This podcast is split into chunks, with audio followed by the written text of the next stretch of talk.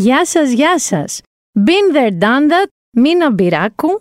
Θα ξεκινήσω από το podcast της Ξενιτιάς, διότι αυτή τη φορά έχω πάρα, πολλά, έτσι, πάρα πολλές υποψηφιότητες.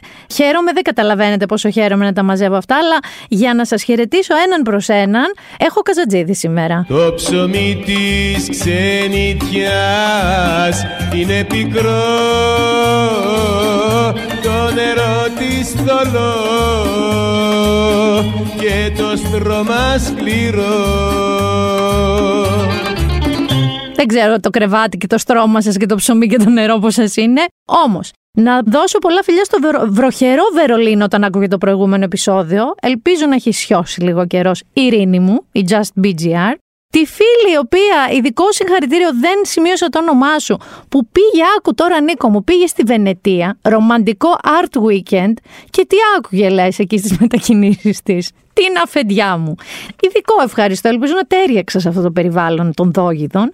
Θέλω να πω ένα μεγάλο χαιρετισμό στον Αντώνη, ο οποίος κάνει εράσμους στην Πρατισλάβα, στη Σλοβακία.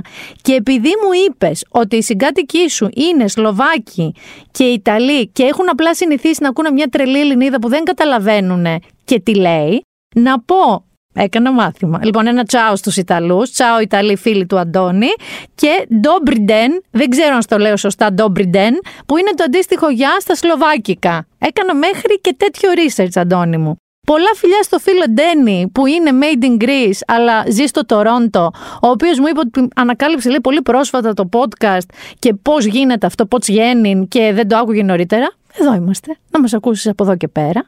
Και επίσης πολλά φιλιά στη φίλη Κωνσταντίνα στην Άιωβα, η οποία μου λέει γιατί δεν έρχεσαι εδώ να κάνουμε ένα ωραίο podcast για τα κακό κείμενα της Αμερικής. Κωνσταντίνα μου, επειδή ένα από τα πλάνα της ζωής μου Αλήθεια τώρα. Είναι να πάρω ένα έτσι RV, ένα Winnebago, ένα μεγάλο έτσι τέτοιο αυτοκινούμενο και να φύγω, να έρθω εκεί δύο-τρεις μήνες στην Αμερική, να γυρίσω κάθε πολιτεία, κάθε πόλη που θέλω να δω. Θα περάσω και από Άιωβα. Και τότε το βλέπουμε εκείνο το podcast. Νίκο, εκείνο θα είναι μια ολόκληρη σειρά podcast. Κατευθείαν από την Αμερική. Δεν ξέρω πώς θα με γράφεις, αλλά θα το κάνουμε έτσι τότε. Και αφού δώσαμε την ξενιτιά μας και για σήμερα, πάμε λίγο γιατί Πρέπει να πούμε ένα καλό καλοκαίρι. Έχει μπει ο Ιούνιος επισήμως. Έχουν έρθει τα 33 μας, με τα όλα μας καλοκαίρι. Και πάμε να δούμε πώς μας βρίσκει λοιπόν αυτό το περίφημο το Summer 22, Summer 22. Καταρχάς παιδιά, μας βρίσκει χωρίς μάσκες. Εσάς, έτσι, εκτός αν είστε εγώ, ο οποίος άκου τώρα Νίκο τι έγινε, επειδή ήρθα σε επαφή, μακρινή επαφή, αλλά επαφή με κρούσμα το περασμένο σουκού, αναγκάστηκα μέχρι και χτες με συμβουλή γιατρού να φοράω μάσκα. Που σημαίνει ότι χτες, όταν όλοι τα καίγατε σαν σουτιέν και τις πετάγατε, η υποφαινόμενη αναγκάστηκε να φοράει τη μασκούλα της και να ζει το δράμα της έτσι. Τώρα, ήσασταν λίγο όλοι σε ένα... Πώς είναι ρε παιδί μου η χειρουργή στα medical dramas που βλέπουμε που μπαίνουν και χειρουργούν κάποιον 8,5 ώρες, 16 ώρες και με το που βγαίνουν έτσι με τους αγκώνες από το χειρουργείο, τι κάνουν πρώτα, κατεβάζουν και πετάνε τη μάσκα. Λοιπόν, έτσι ήσασταν όλοι εσείς και πάμε να σας το αφιερώσω αυτό γιατί έχει ουσία. Το είχαμε ξαναβάλει όταν μας είχαν βγάλει από την κλεισούρα, μέχρι και η Σανγκάη βγαίνει. Μέχρι και η Σανγκάη. Θέλω όμως να πω εδώ πέρα ότι δεν τις ξεφορτωνόμαστε τελείως. ο πάρτι ο πούπερ. Όμως αυτό είναι μια πραγματικότητα. Να πούμε μερικά ρε παιδί μου σημεία που μπορούμε να μην τις φοράμε που μας ερχόταν έτσι αυτό το ο, ο στούφος. Ε, στη γυμναστική, ναι επιτέλους κάνω φυλάτες χωρίς μάσκα από σήμερα γιατί μέχρι χτες τη φόραγα εγώ προσωπικά. Να πούμε ότι δεν τις φοράμε σε σούπερ μάρκετ και σε εμπορικά καταστήματα.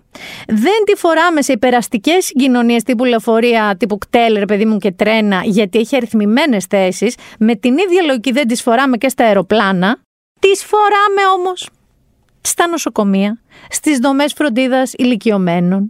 Τις φοράμε στις αστικές συγκοινωνίες, διότι έλα εσύ και πες μου, έλα εσύ και πες μου ρε παιδί μου, ότι στην αστική συγκοινωνία, δηλαδή στο τρόλεϊ, στο λεωφορείο, εκεί στο α5 ξέρω εγώ σε αυτά, έλα εσύ και πες μου ότι εκεί έχεις την παραμικρή απόσταση, που είναι σαρδελοκούτια. Και επίσης, εντάξει, μην τρελαθούμε τώρα ότι έχετε πετύσει να μπαίνετε στα νοσοκομεία. Εκεί είναι άνθρωποι οι οποίοι, ξέρετε, το νοσοποιητικό τους, όπως και οι ηλικιωμένοι, υπάρχει εκεί ένα θέμα. Επίσης, θα σας πω και κάτι άλλο για όσους γκρινιάζετε για τα μέσα μαζικής μεταφοράς. Τα αστικά. Έχεις μυρίσει μέσω μαζικής μεταφοράς τώρα που έπιασες ζέστη; Χάρη σας κάνουν να τα φοράτε εκεί μέσα. Γιατί σε πάρα πολύ κόσμο, θυμάσαι εκείνη τη διαφήμιση κάποιος να του μιλήσει για το χ, το ωραίο το αποσμητικό. Σε πάρα πολύ κόσμο λοιπόν δεν έχει μιλήσει κανείς για αυτό το αποσμητικό, ούτε και για κανένα άλλο. Με μία λογική λοιπόν η μασκούλα σε γλιτώνει και από αυτές τις ε, από αυτά τα αρωματάκια των ε, μέσων μαζικής μεταφοράς. Και επίσης, εγώ θα σας πω εδώ πέρα τώρα και πείτε με και νέρντουλο, εγώ στο αεροπλάνο δεν θα τη βγάζω τη μάσκα. Δηλαδή, κάποια πράγματα τα μάθαμε και θα σας πω και γιατί. Όχι για τον κορονοϊό. Πέτυχα φανταστικό ταξιτζή, εννοείται, ο οποίος μου μίλησε για τη γρήπη, για τους Αμερικανούς, για το πώς πρέπει να μειωθεί, λέει, ο πληθυσμός του πλανήτη μέχρι το 2030, αν καταλαβαίνεις τι εννοώ. Εννοείται ότι είχε δύο γνωστούς γιατρούς μέσα στις επιτροπές, στην Αμερική, ο άλλος μέσα στην Αμερικανική επιτροπή, που του είπαν ότι όλα τα κάναμε λάθος, ούτε εμβόλιο, τίποτα. Εντάξει. Αλλά όχι για τον κορονοϊό, λοιπόν, μόνο που ο κύριος Ταξιτζής μου δεν πίστευε. Μετά έπρεπε να τον βαθμολογήσω κιόλας εγώ αυτόν τον κύριο Ταξιτζή, γιατί ήταν από app. Και αυτός με βαθμολογεί πίσω. Οπότε δεν θα πήγε πολύ καλά αυτή η σχέση.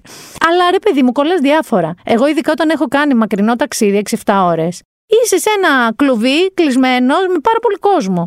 Μια γρυπούλα να έχει. Ένα κρυολογηματάκι. Γιατί να πας εσύ για αυτές τις πέντε ρημαδομέρες που πας κάπου και να σε γαργαλά ο λαιμός σου και να τρέχει η μύτη σου. Δηλαδή, εγώ με το αεροπλάνο, μια χαρά νέρντουλο, θα τη φοράω τη μασκούλα μου.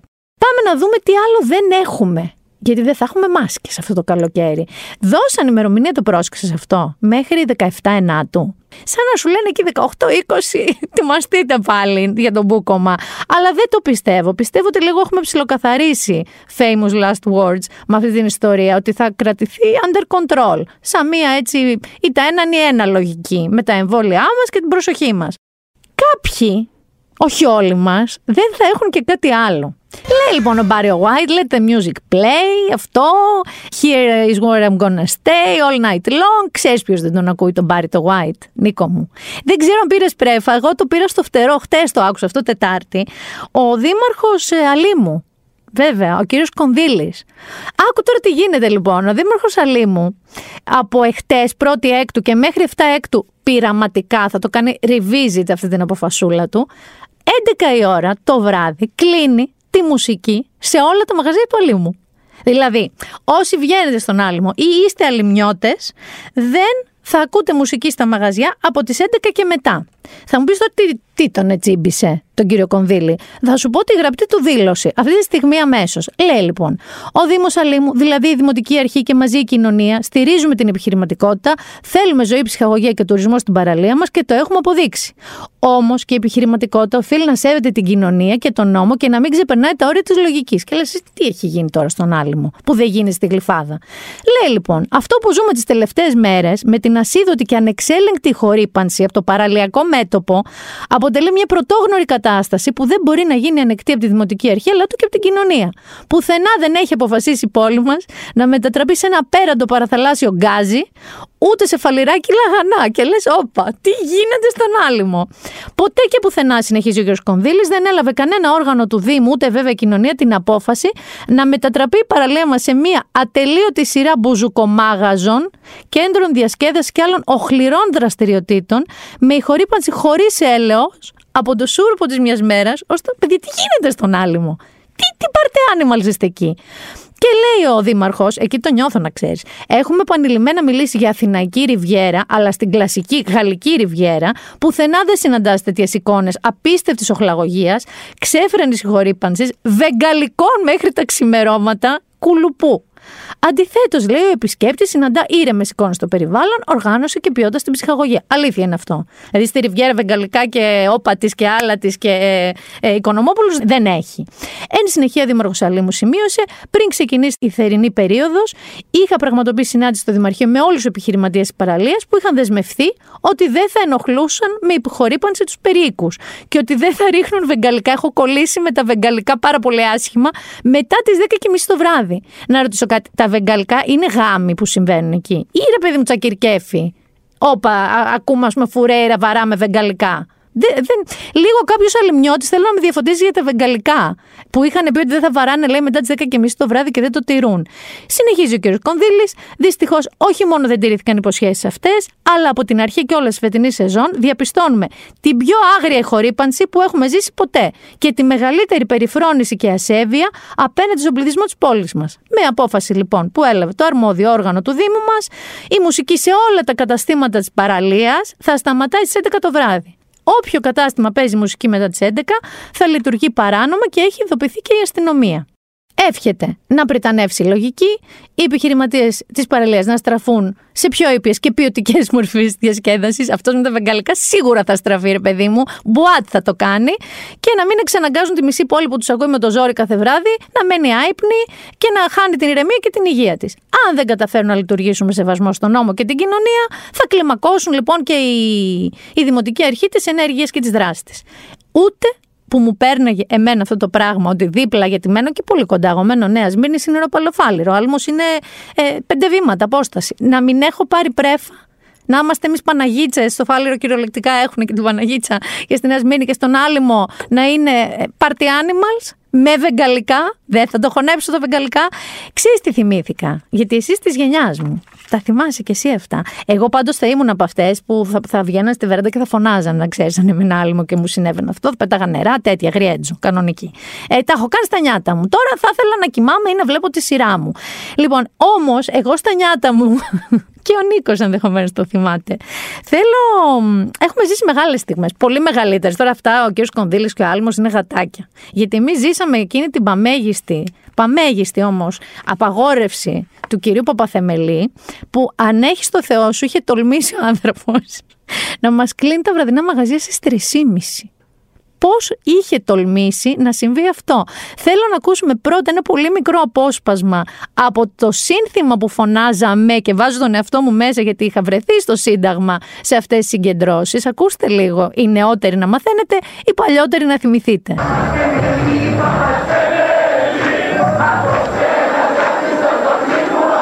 Παπαθεμελή, παπαθεμελή, απόψε το κορμί μου ένας ναύτης αμελή.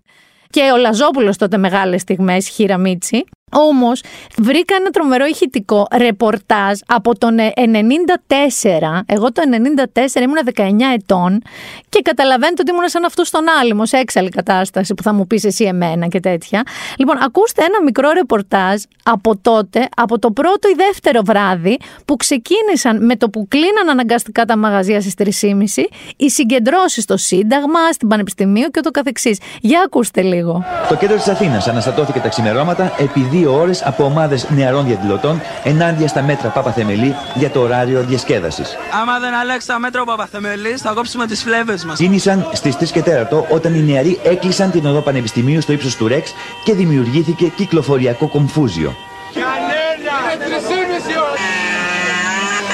Δεν έλειψαν τα μικροεπισόδια και οι αντεγκλήσεις με τους διερχόμενους οδηγούς, καθώς και οι φθορές αυτοκινήτων. Γύρω στις 4 η διαδήλωση πιο μαζική και συμπαγής μεταφέρθηκε στο Σύνταγμα μπροστά στο μνημείο του αγνώστου στρατιώτη. Η ώρα είναι 4 και μισή, όπως βλέπετε το γκλέντι καλά κρατεί. Έλληνες είμαστε, οι γλετζέδες Έλληνες! Λοιπόν, οι γλετζέδες Έλληνες. Οι γλετζέδες Έλληνες ούτε ψήλο στον κόρφο σας, κύριε, εκεί στον άλυμο. Αν υπάρχουν δηλαδή άνθρωποι οι οποίοι θυμούνται αυτά ή θα τους τα θυμίσουν κάποιοι λίγο μεγαλύτεροι στην παρέα τους, θα ζήσετε τέτοιες στιγμές. Και παπαθεμελή, παπαθεμελή, κονδύλι, κονδύλι, κάτι θα σας βρουν και εσάς να σας τραγουδάνε. Να είστε σίγουρος γι' αυτό. Περνάμε σε κάτι άλλο. Αφού ο Άλυμο μόνο δεν θα έχει μουσική, ελπίζω μην το πάρουν σκηνή κορδόνι όλοι οι Δήμοι. Δηλαδή, γλυφάδα, ούτε θέλω να σκέφτομαι τι μπορεί να γίνει να τη κλείσουν τη μουσική εκεί πέρα. Λοιπόν, κάτι άλλο, Νίκο, που δεν θα έχουμε. Μήπως είδες, μήπως. Πήρε το μάτι την Τζελό. Την Τζελό. Την πήρε το μάτι, την πήρε το μάτι. Όλοι την πήραμε το μάτι μας. Δεν ξέρω αν είδατε το κορμί αυτής της γυναίκας που δεν ξέρω, είναι 50 φεύγα ε, και 60 φεύγα πιστεύω θα είναι έτσι και 70 φεύγα θα είναι έτσι, γιατί κάτι συμβαίνει με την J. Lo. Και ξέρεις τι γίνεται. Δεν είναι ότι δεν θα το έχουμε μόνο αυτό το καλοκαίρι το κορμί της J. Lo. Δεν θα το έχουμε. Ούτε τώρα, ούτε αύριο, ούτε πότε δεν θα φύγεις. Μισέ μου Άντζη Σαμίου από τις χρυσές της τότε εποχή. Ούτε τώρα, ούτε αύριο, ούτε ποτέ. Εγώ, παιδιά, το είδα αυτό και είπα πρώτον φτού σου κούκλα μου, μπράβο κούκλα μου, για την τάξη. Έχει. Η Τζέιλο δεν είναι μόνο ότι είναι φανταστικά ωραία, σε έξι κορμάρια και όλα αυτά. Έχει και μια πολύ νεανική άβρα. Δηλαδή είναι ένας νέος άνθρωπος ασχέτου ηλικίας. Είναι σαν τη Ζωζό που είχε γενέθλια πρόσφατα. Το είδες που γιόρτασε τα γενέθλιά της. Καλά, σιγά μην έλεγες την τόρτα ηλικία. Έλεγες μία ζωή, δύο ζωές, τρεις ζωές. Η Ζωζό δεν μετράει χρόνια, μετράει ζωές. Δηλαδή, κύκλου ζώων. Έχω καλύψει μία, δύο, πάμε για την τρίτη, για την τέταρτη. Η Τζέιλο, λοιπόν, δεν είναι μια τέτοια περίπτωση. Και δεν ξέρω, κάποιες από εσάς που μπορεί να το είδατε, μπορεί να σας κινητοποίησε έξτρα. Δηλαδή, εκεί που είσαι στο ζόρι με το μαρούλι, να είπες Να το, αυτός είναι ο στόχος. Μισό μαρούλι σήμερα. Ούτε ολόκληρο μαρούλι.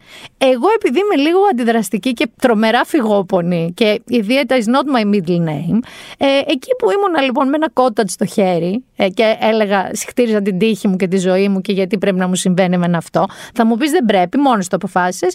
Είπα, εγώ αυτό το κορμί που να πεθάνω από την πείνα να τρώω ένα σπυρικότατ κάθε βράδυ, δεν θα το αποκτήσω.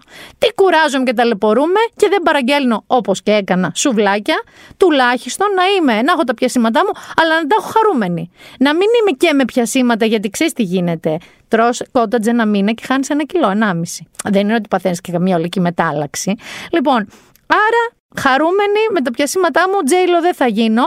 Όσο για εσάς που λέτε καλά και τι κάνει αυτή όλη μέρα, έχει ένα σεφ, ένα γυμναστή. Πιστεύετε εσείς ειλικρινά τώρα ότι εγώ πε ότι αύριο είχα τα λεπτά του Τζέιλο και είχα ένα γυμναστή και ένα σεφ. Θα γινόμουν εγώ η Τζέιλο. Ε, να δίνουμε λίγο και τα εύσημα στα γονίδια. Αφού είδαμε τι δεν θα έχουμε λοιπόν φέτος το καλοκαίρι, οι αλλημιώντε μουσική, όλοι Τζέιλο κορμί και δεν θα έχουμε και μάσκες στα περισσότερα μέρη. Θέλετε να δούμε λίγο τι θα έχουμε. Καταρχάς μπορεί να έχουμε Bill Gates. Πού όμως μπορεί να έχουμε Bill Gates; Στους πεταλιούς. Και όχι σαν τον Tom Hanks που πήρε ένα σπιτάκι στην Αντίπαρο. Ο Bill Gates θα αγοράσει, λέει, τους πεταλιούς. Θέλει να αγοράσει τους πεταλιούς. Οι πεταλοί είναι στην Εύβοια, στο, μάλλον είναι ένα νησιωτικό σύμπλεγμα που είναι στο νότιο ευωικό κόλπο και θέλει να δώσει 26 εκατομμύρια ευρώ να τα πάρει ο Bill Gates. Το ακούω. Το ακούω. Είναι ακατοίκητα. Μέχρι πρόσφατα στα μεγαλονισάκια τους ε, είχαν κάποιους κατοίκους, πλέον είναι ακατοίκητα.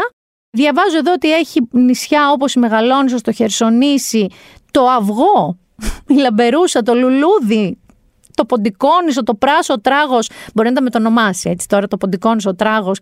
Εντάξει, και το Αυγό, δεν ξέρω. Λέει προσπαθεί να κάνει αυτό την κίνησή του.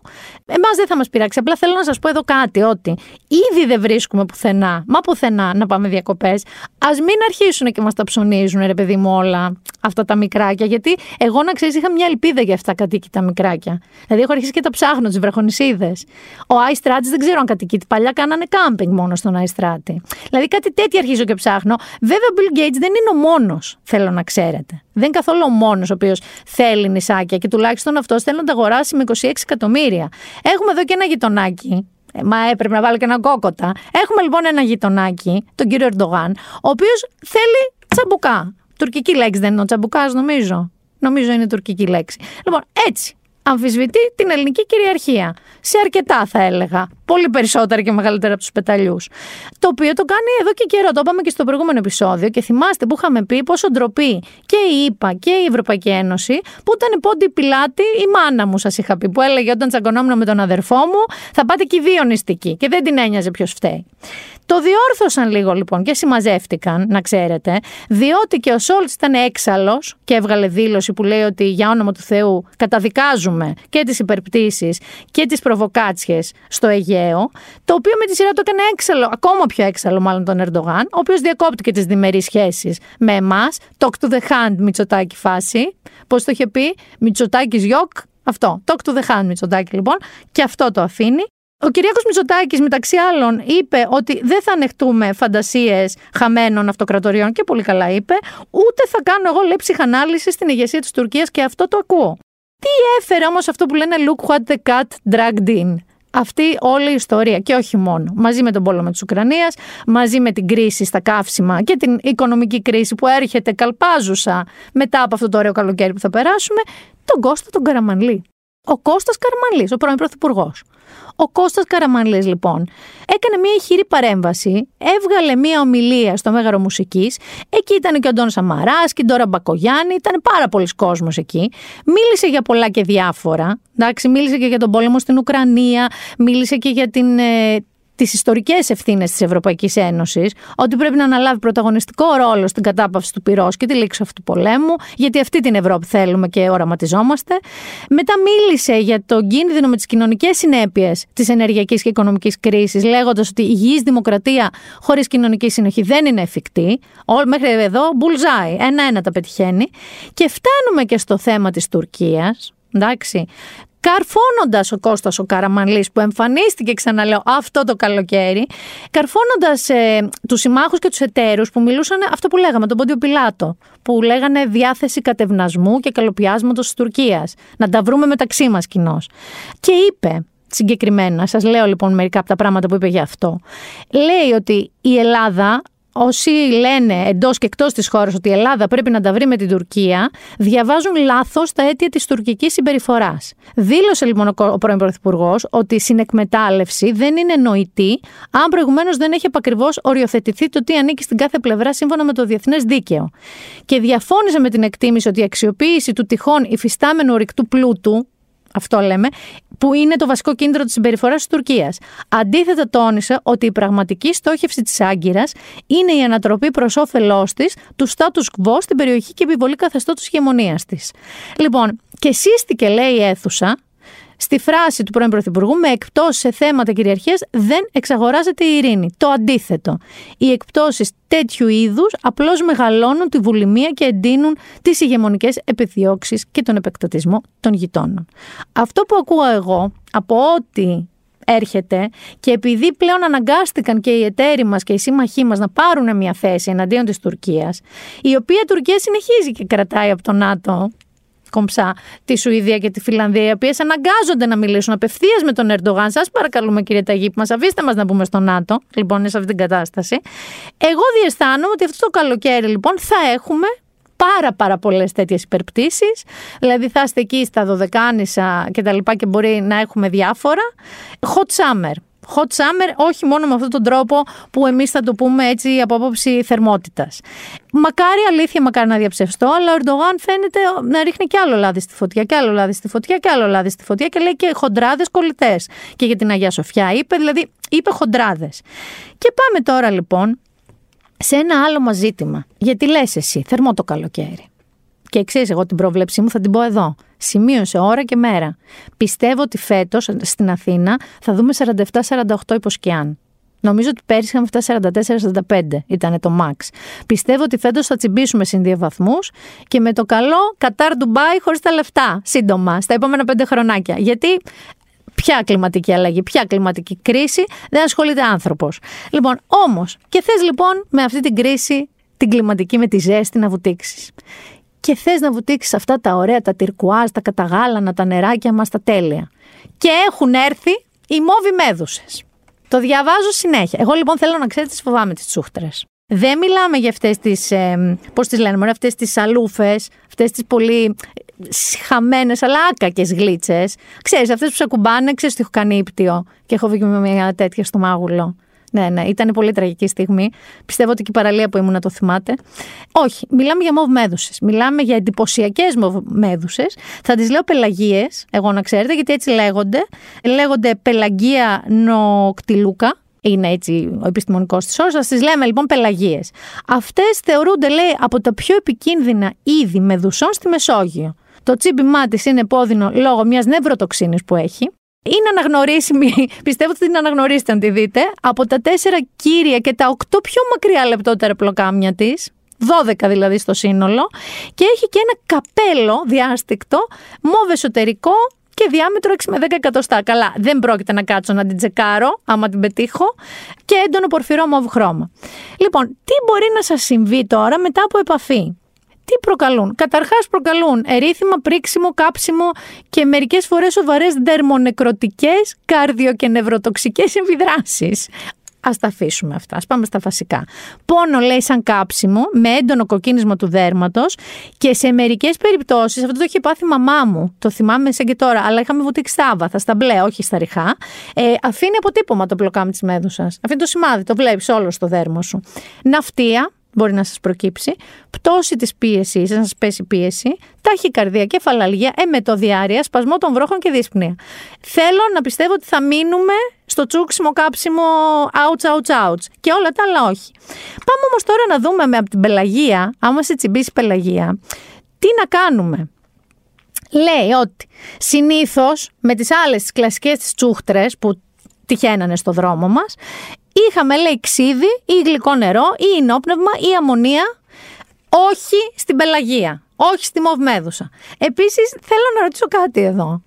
Αυτό το αστείο με το κατούριμα, ε, ποιο, θέλω να μου πείτε ένας, ένας από εσάς που ακούτε, φίλους σας, γνωστούς σας, σόγια, αν κάποιος άνθρωπος έχει κάτσει να τον κατουρίσουν γιατί τον τζίμπησε πραγματικά τσούχτρα, λόγω αμμονίας πάντα, ή κάποιος άνθρωπος δέχτηκε να κατουρίσει έναν άλλον άνθρωπο που τον τζίμπησε τσούχτρα. Γιατί δεν είχε μαζί του τη γνωστή αμμονία, το ρολό που βάζαμε όλοι αν μας τσιμπάγε κάτι. Λοιπόν, αυτό θεωρώ ότι είναι αστικός μύθος. Δεν ξέρω, έψαξα πολύ, ρώτησα πολύ. Ούτε ένας δεν παραδέχτηκε ότι έχει κατουριθεί ή έχει κατουρίσει άνθρωπο που τον τσίμπησε τσούχτρα.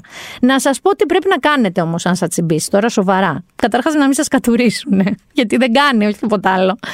Πρέπει να πλύνετε μόνο με θαλάσσινο νερό, χωρίς να τρίβετε την περιοχή του τσιμπήματος. Όχι γλυκό νερό, μην ρίξετε το εμφιαλωμένο. Θαλασσινό αν είναι διαθέσιμο και θα σας έλεγα δεδομένης της διάδοσης αυτών των τσουχτρών στις θάλασσες να το έχετε στην τσάντα, μαγειρική σόδα.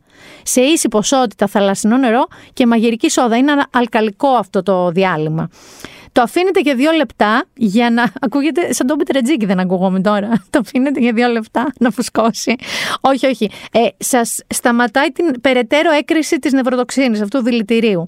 Μετά λέει όμως, εδώ με μπερδεύει. Χρησιμοποιούμε, λέει, μια πλαστική τραπεζική κάρτα ή κάτι παρόμοιο. Δεν ξέρω τι είναι αυτό. Και όχι τα χέρια μας για να βγάλουμε το μείγμα της μαγειρικής σόδα και οτιδήποτε άλλο υπόλοιμα στο δέρμα μας. Και μετά βάζουμε στο τσίπημα 5-15 λεπτά πάγο, αν έχουμε. Ή κάποιο παγωμένο αναψυκτικό. Αλλά το βάζουμε σε σακούλα υπερίβλημα. Και αν ο πόνος επιμένει, τα γνωστά, ξέρετε. Πάτε σε γιατρούς, φαρμακεία κτλ. Και τονίζει εδώ το άρθρο που διαβάζω στο news, μην τυλίγετε το σημείο τσιμπήματος με επιδέσμους. Μην χρησιμοποιείτε ξύδι, ούτε γλυκό νερό, ούτε ενόπνευμα, ούτε αμμονία. Πάρτε μια μαγειρική σόδα, θυμηθείτε με μένα στην τσάντα και θαλασσινό νερό. Αυτό λέει. Και μια, μια κάρτα, έχετε πιστοτική. μια χρεωστική. Μια κάρτα πλαστικοποιημένη για να αφαιρέσετε, λέει, το διάλειμμα μετά από δύο λεπτά. Τι μας βρήκε, θέλω να μου πεις τι μας βρήκε. Τι άλλο έχουμε τώρα, τώρα γιατί σας έκανε λίγο την καρδιά γκινάρα. Σε παραλία θα μείνω. Έχουμε χρυσό φίνικα αυτό το καλοκαίρι. Έχουμε χρυσό φίνικα και όχι οπουδήποτε, κοντά στην περιοχή που θέλει ο κύριος Γκέιτς να ψωνίσει τους πεταλιούς. Συγκεκριμένα, έχουμε χρυσό φίνικα στη Χιλιαδού. Λοιπόν, ο Χρυσός Φίνικας που ο Θοδωρής Δημητρόπουλος τον αφήσαμε τον παρκάραμε στις Κάνες δυόμιση εβδομάδες και η αντίδρασή του όταν ανακοινώθηκε το μεγάλο βραβείο των Κανών ήταν What? Στο Twitter. Ε, το μεγάλο λοιπόν βραβείο, ο Χρυσός Φίνικας, το Palm d'Or των Κανών, πήγε στην ταινία Triangle of Sadness, το τρίγωνο της θλίψης, το οποίο γυρίστηκε στην Ελλάδα είναι του Σουηδού Ρούμπεν Έστλουτ. Είναι χοντροκομμένο και ιδιαστικό το χιούμορ του. Απολαυστική σάτυρα, διαβάζω εδώ. Το οποίο γυρίστηκε ως επιτοπλίστων στη Χιλιαδού Ευεία. Άκου να δεις τώρα πιένες. Εγώ τη χιλιοδουβία την ξέρω από φίλους μου που πηγαίναν για κάμπινγκ κτλ. Προφανώς ήταν και ο Έστλουντ. Εκεί κάποια στιγμή θα είχε πάει και αυτός για κάμπινγκ. Σουηδοί το αγαπάνε. Την είδε και το δέσε. Να σας πω λίγο περί τίνος πρόκειται τι είναι η ταινία Το Τρίγωνο της Θλίψης. Καταρχάς παίζει ο Γούντι Χάρελσον από πολύ γνωστούς ηθοποιούς. Παίζει ένας ανερχόμενος Βρετανός ηθοποιός, ο Χάρις Δίκινσον. Ένα εκ Νοτίου Αφρικής μοντέλο, η Τσάρλμπι Ντιν. Και μία άγνωστη Φιλιππινέζα ηθοποιός, Ντόλι Ντελεόν. Λέει ο Θοδωρής ότι στην προβολή ξεκαρδίστηκε ο κόσμος. Όλοι αυτοί οι εστέτοι, Γάλλοι, είχαν σηκωθεί κριτικοί, ούρλιαζαν, χειροκροτάγανε κτλ. Και πάμε να δούμε τώρα τι συμβαίνει. Λέει, το Triangle of Sadness ακολουθεί μία πολυτελή κρουαζιέρα που καταλήγει στο ένα ευτράπελο μετά το άλλο, καθώς οι πλούσιοι επιβάτες υποφέρουν στα χέρια της φύσης και η κοινωνική ταξική διαστρωμάτωση ανατρέπεται με απρόβλεπτο τρόπο. Πρωταγωνιστεί ο Χάρη Ντίκινσον που κάνει ένα αρσενικό μοντέλο και είναι στην κρουαζιέρα μαζί με μια influencer μοντέλα φίλη του και ο Γούντι Χάρελσον που κάνει το σοσιαλιστή καπετάνιο του πλοίου που δεν θέλει και πολύ για να τα βροντίξει όλα. Και μας λέει ότι είναι μια ταινία χωρίς την παραμικρή λεπτότητα, Εντάξει. Ε, έχει να κάνει με την κοινωνική. Τι ορίζει την κοινωνική μας ισχύ, αν χωράνε αισθήματα στην ταξικότητα, αλλά έχει σκηνές αυξανόμενης γελιότητας. Δηλαδή έχει από σκηνές που μπορεί να θυμίζουν τζάκας, κάτι πτώσεις λέει εδώ από κάτι σκάλες κτλ. Ε, έχει ε, διάφορες έτσι πολύ έντονες κομικές, όχι διακριτικές, να το πω απλά. Θα σας διαβάσω και μια παρένθεση που λέει εδώ πέρα ότι ε, μπορεί να, ας πούμε, λέει πως τόσο ξερατός της κάνεις δεν πρέπει να έχει ξαναυπάρξει. Καταλαβαίνετε ότι μιλάμε για χοντροκοπιά. Όμως ταυτόχρονα έχει ταξική παρατήρηση. Λοιπόν, η ταινία θα της δούμε εμείς με τη νέα σεζόν από τη Feel Good ε, και ζήτω χιλιαδού. Δεν ξέρω αν βάσει τις ταινίες, γιατί εγώ δεν την έχω δει, κάποιος ξένος θα θελήσει ή όχι τελικά να πάει στη χιλιαδού. Δεν ξέρω τι έχει δείξει ταινία. Πάντως από χρώματα, παιδιά, θα σκίζει χιλιαδού, είναι κούκλα. Πολύ εύη έχουμε εδώ πέρα. Και μιας και λέμε τώρα για κρουαζιέρα. Θέλω να σας πω και ένα άλλο ρεκόρ. Δηλαδή θα έχουμε τίγκα τσούχτρες και θα έχουμε και τίγκα κάτι άλλο. Πάμε λίγο μουσικά έτσι, να πάμε πολύ πολύ παλιά. Το βλέπατε στο Love Boat, το έχεις δει; Το πλοίο της αγάπης. Χριστέ μου. How old am I είναι εδώ το σχόλιο. Αλλά εγώ το έβλεπα. Μικρή, μικρή το έβλεπα. Μικρή. Μπορεί να μην καταλάβαινε και τι έβλεπα ακριβώς. Ή σε επαναλήψεις προφανώς. Έχουμε ρεκόρ κρουαζιεροπλοίων. Πάνω από 500 θα έρθουν μόνο τον Ιούνιο εκ των οποίων η συντριπτική πλειοψηφία θα πιάσει Μύκονος και Σαντορίνη και Πειραιά και Ηράκλειο, θα πιάσει και σε διάφορα άλλα μέρη, αλλά η βασίλισσα η αδιαμφισβήτητη είναι η Μύκονος.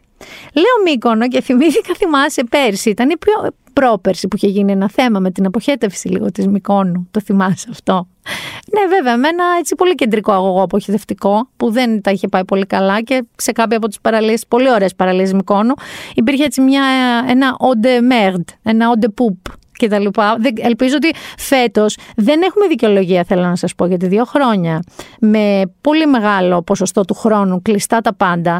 Πέρσι υπήρχε τεράστιο θέμα σε πολλά σημεία στα πολύ popular νησιά. Υποδομών, βασικών υποδομών. Που είναι το αποχετευτικό, που είναι η ίδρυυση, που είναι οι κλιματισμοί, είναι όλα αυτά. Ελπίζω φέτος μην ξεφτυλιστούμε σε τόσο κόσμο που θα έρθει. Τι θα πει ο κόσμος; Και εδώ θέλω να σας πω και κάτι άλλο. Ε, έχει αρχίσει ήδη η γκρίνια αυτά. Λοιπόν, δύο είναι τα δεδομένα στανταράκια ρεπορτάζ καλοκαιριού που βλέπουμε στις ειδήσεις. Νίκο, ποιο είναι το ένα στους πρώτους καύσονες; Εκεί στον άλυμο που απαγορεύει τη μουσική και. Γιατί πάνε κοντά οι ρεπόρτερ, δεν φτάνουν, ξέρω, μέχρι Σούνιο. Ε, που πάνε σε εθέριε μπρούμητες υπάρξεις και ρωτάνε, ζεσταίνεστε, έχετε έρθει να δροσιστείτε εδώ; Όχι, έχω έρθει για να απλώσω φακές και τραχανά. Έχω έρθει εδώ πέρα. Ε, Πώς σας φαίνεται, ζεσταίνεστε, ζεσταίνεστε, είναι άλλοι εκεί με το μικροσκοπικό τους μπικίνι, γιατί δεν πάει και σε κανένα παππού. όχι. Μόνο σε εθέρειε υπάρξει, κανένα ξέρεις με τατουάζ, γιατί σου λέει να χάρη και το άλλο φίλο λίγο ή όποιο φίλο ενδιαφέρεται για το, το, με αυτόν με το τατουάζ. Λοιπόν, το ένα ρεπορτάζ είναι αυτό και το άλλο ρεπορτάζ ποιο είναι; 80.000 ευρώ υπερτά τι τηγανιτές της Μικόνου.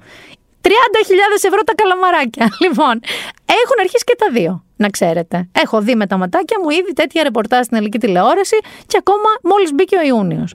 Λοιπόν, εγώ θα σας πω κάτι, μπορεί να είναι unpopular opinion. Εγώ θεωρώ ότι είναι λογικό opinion. Μην πάτε και μην πάμε στη Μύκονο.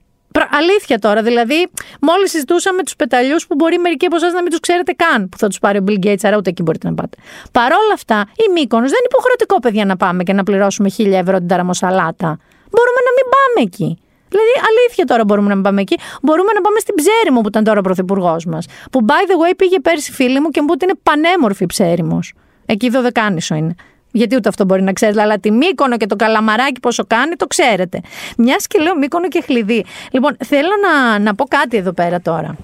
Ε, έχεις προσέξει γιατί πέτυχα ένα φανταστικά αστείο βιντεάκι και θυμήθηκα τον εαυτό μου πολύ πρόσφατα που είχα ένα πολύ παρεμφερές περιστατικό. Λοιπόν, τα καλά ξενοδοχεία, τα πολύ καλά έτσι ή τα πολύ μοντέρνα δωμάτια, έχεις δει που μέσα στο ντουζ; Δεν έχουν ρε παιδί με ένα ακουστικό. Έχουν ένα ταψί από πάνω, ένα ακουστικό, ένα τζετ που πετάει νερό από αυτό, ένα για σάουν, ένα κάτι. Και δεν ξέρεις τι δεν έχουν ποτέ. Οδηγίες χρήση δεν έχουν. Και μπαίνεις εσύ από κάτω και ταυτιστήκατε πολύ με αυτό το βιντεάκι. Μπαίνεις λοιπόν εσύ από κάτω, εγώ εν το προκειμένο, που έχω αποφασίσει ότι δεν θέλω να λουστώ. Γιατί έχω πάει για ένα 24ωρο, έχω πάει το κομμωτήριο μου και θέλω να κάνω απλά ένα ντους. Εντάξει, και αρχίζεις με τα φόβου ψυχής, στέκεσαι άκρη-άκρη, κολλάς στα πλακάκια και αρχίζεις, πατάς ένα κουμπί. Δεν γίνεται τίποτα. Λίγο ξεθαρεύεις, ανοίγεις λίγο μια στρόφιγγα, πατάς κάτι και ξαφνικά έχουν και τα τρία μαζί, ή σίγουρα το ταψί από πάνω το λάθος. Δεν έχεις πάρει μαζί ούτε πιστολάκι ούτε τίποτα, σαν την κατσιβέλα. Λοιπόν, οδηγίες χρήσης ή όταν μπαίνει ο άνθρωπος που σας πάει στο δωμάτιο, πώς σας λέει από εδώ ανοίγει το air condition, από εδώ είναι ο καφέ σας, δεν μπορεί να σας δείξει πώς στην ευχή του Θεού λειτουργούν αυτά τα καινούρια ντους. Και επίσης κάτι άλλο που έχω προσέξει. Στα καλά ξενοδοχεία, όλα τα φρόλουτρα, όλα τα είδη, τι μυρίζουνε; Γιατί έχω κάνει πολύ σημειολογική μελέτη πάνω στη χλειδί που εγώ το καλοκαίρι φέτος τον Αύγουστο στο ερημονήσου που θα πάω μάλλον δεν θα έχω. Ε, μυρίζει ο πλούτος να ξέρετε κίτρο και περγαμόντο. Ο, παντού όμως. Δηλαδή, εάν δεν πάρεις μαζί σου το προϊόντα σου και τυχαίνει να μη σου αρέσει η μυρωδιά του κίτρου και του περγαμόντου, αυτό θα μυρίζεις. Διότι ο πλούτος μάλλον μυρίζει περγαμόντο. Βέβαια, εδώ να σας πω ότι το λογικό είναι, και παραλυρώ και συνεχίζω, ότι τι να βάζανε, να βάζανε κάτι έτσι πιο γυναικείο άρωμα, οι άντρες τα φοράγανε.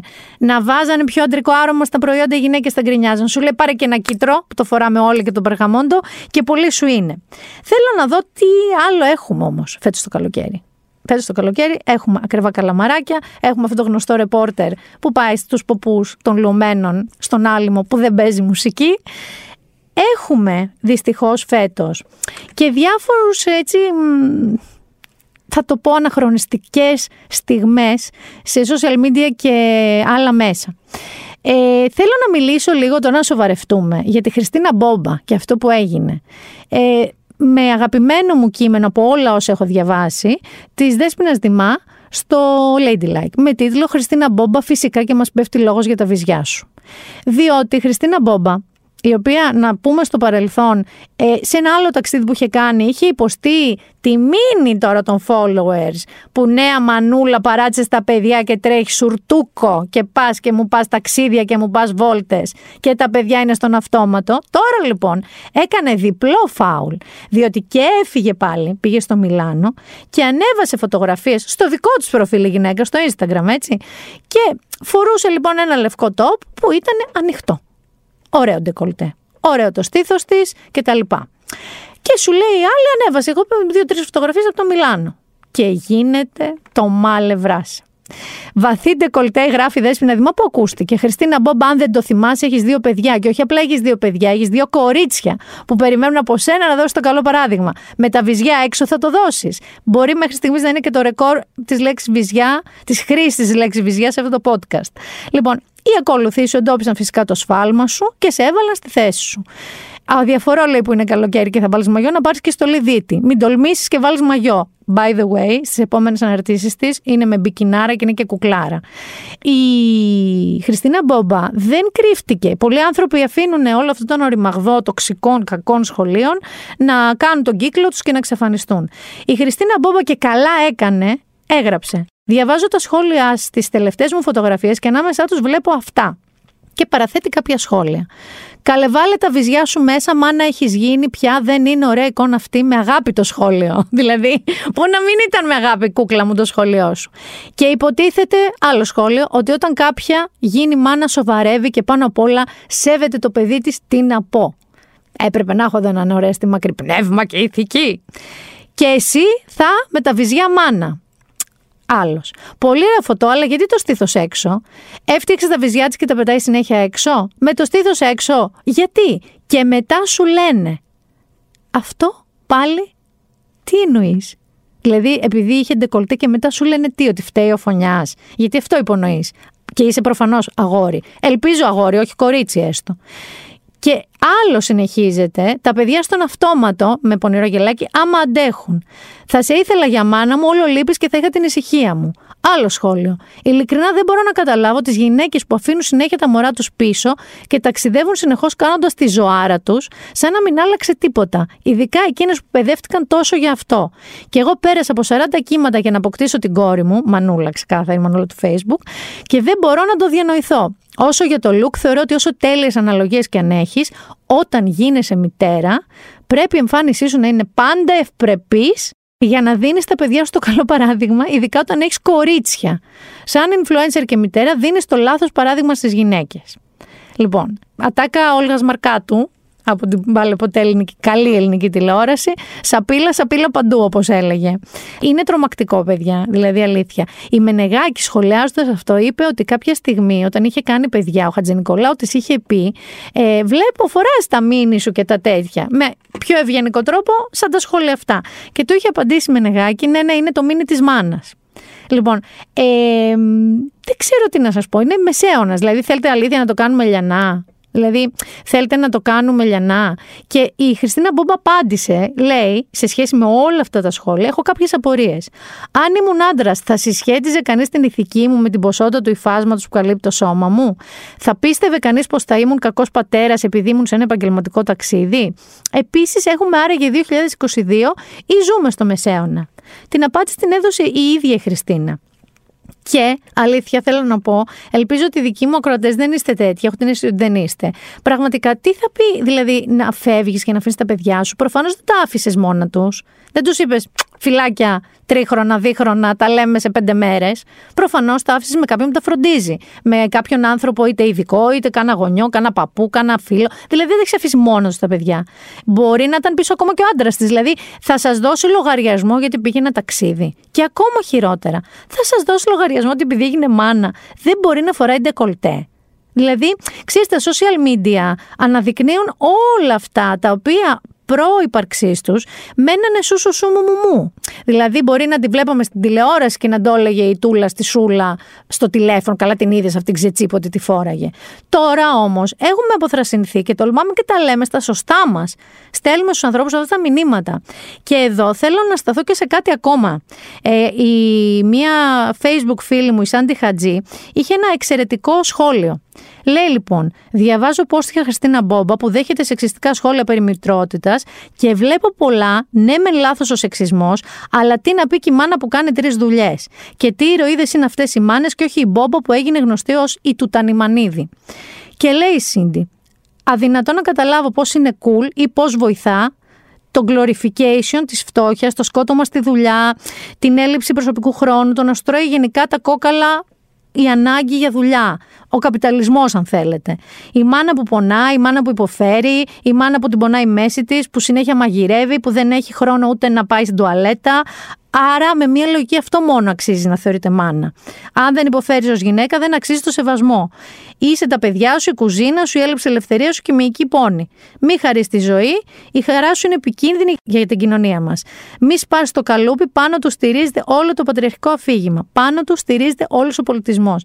Εγώ θυμάμαι τη γενιά μου, λοιπόν. Θυμάμαι τις γυναίκες και θυμάμαι και πολλές οικογένειες που τα παιδιά ακούγαν ατάκες όπως Εγώ δεν πήρα μια κρέμα για να μάθεις εσύ να πάρεις τον Grundstufen και να πας γερμανικά.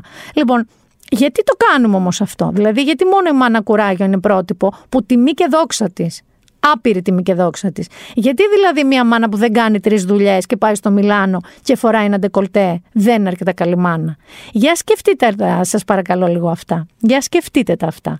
Γιατί είναι πολύ εύκολο να γλιστρήσουμε σε τέτοιες συζητησούλες μεταξύ αστείου και σοβαρού και να λέμε Α, καλά, αυτή δεν μαζεύεται και όλο ταξιδεύει. Α, κοίτα, έβγαλε τα πέταξ όλα έξω. Ε, και να το συσχετίζουμε με το τι είναι μάνα. Για μένα αυτό είναι τεράστιο φάουλ. Δεν ακούω κουβέντα. Μπορείτε, αν έχετε αντιρρήσεις, πάντα μου στέλνετε και κάθομαι και συζητάω. Δεν είναι ότι δεν θα σας απαντήσω. Και ένα άλλο που έτσι με ενόχλησε και δεν πέρασα καθόλου καλά, να σου πω την αμαρτία μου, ήταν το το κομμάτι που ε, ο, ο Ηλίας Ψινάκης που πλέον νομίζω μετά την πρώτη guest εμφάνισή του στο X Factor είπαν εδώ είμαστε, έκανα νουμεράρες, Ηλίας Ψινάκης, hands down, πάντα το έχει αυτό. Ο οποίος λοιπόν ε, είναι εκεί η Κατερίνα Αλιόλιου, φορούσε ένα φόρεμα ροζ με έναν ωραίο φιόγκο, είχε λυσάξει ο ψινάκι με το φιόγκο. Κάποια στιγμή λοιπόν πλάτη Λιόλιου στην κάμερα, της το κατέβασε τύπου χαχαχά, 90s, τηλεόραση, γουρλώσαν τα μάτια οι παίχτε, ακούστηκαν ατάκες πώς θα τραγουδήσουν τώρα τα παιδιά. Να σας πω ότι με πείραξε. Με πείραξε λίγο το εξής. Με πείραξε το ότι η Λιόλιου ήταν εμφανώς λίγο σοκαρισμένη και ακόμα και αν δεν της τα κατέβασε τελείως, όλος σαν δράση ήταν για αυτήν άβολο. Έλα όμως που στον αέρα της τηλεόρασης, ακόμα και το 2022 που λέει και η Χριστίνα η Μπόμπα, δεν μπορούσε να πει τι κάνεις, κύριε Ηλία, για να μην πω τίποτα χειρότερο. Οπότε αναγκάστηκε να κατευνάσει τη φάση λέγοντας χι, έλα μωρέ δεν έδειξε και τι. Προσπαθούσε, ξέρεις, να το κάνει αβαβά, ότι δεν έγινε όλο αυτό. Και ήταν για μένα πολύ στενάχωρη το πόσο, σε πόσο άβολη θέση ήρθε αυτό το κορίτσι, χωρίς να νιώθει ότι μπορεί να πει και τίποτα εκείνη τη στιγμή στην τηλεόραση. Γιατί η ερωτέρας, Ηλίας Ψινάκης. Λοιπόν, Πίσω μας πάνε, παιδιά, αυτά τα πράγματα. Μας πάνε πολύ πίσω αυτά τα πράγματα. Και θα συνεχίσω λίγο τη σοβαρότητα, αλλά θα περάσω αυτή τη στιγμή τον Ατλαντικό. Διότι είχαμε λευκό καπνό εκεί. Τι εννοώ; Μετά από 6,5 εβδομάδες στο Spotlight, στα φώτα των προβολέων κυριολεκτικά, στα οθόνες του υπολογιστή και του κινητού όλων μας, η δίκη Depp και Heard, Johnny Depp και Amber Heard, κατέληξε σε απόφαση η ένορκοι έδωσαν απόφαση. Και για να σας βοηθήσω, πάμε να ακούσουμε μια τάκα πολύ χαρακτηριστική. Μου έχει καρφωθεί στο κεφάλι από εκείνη τη δίκη.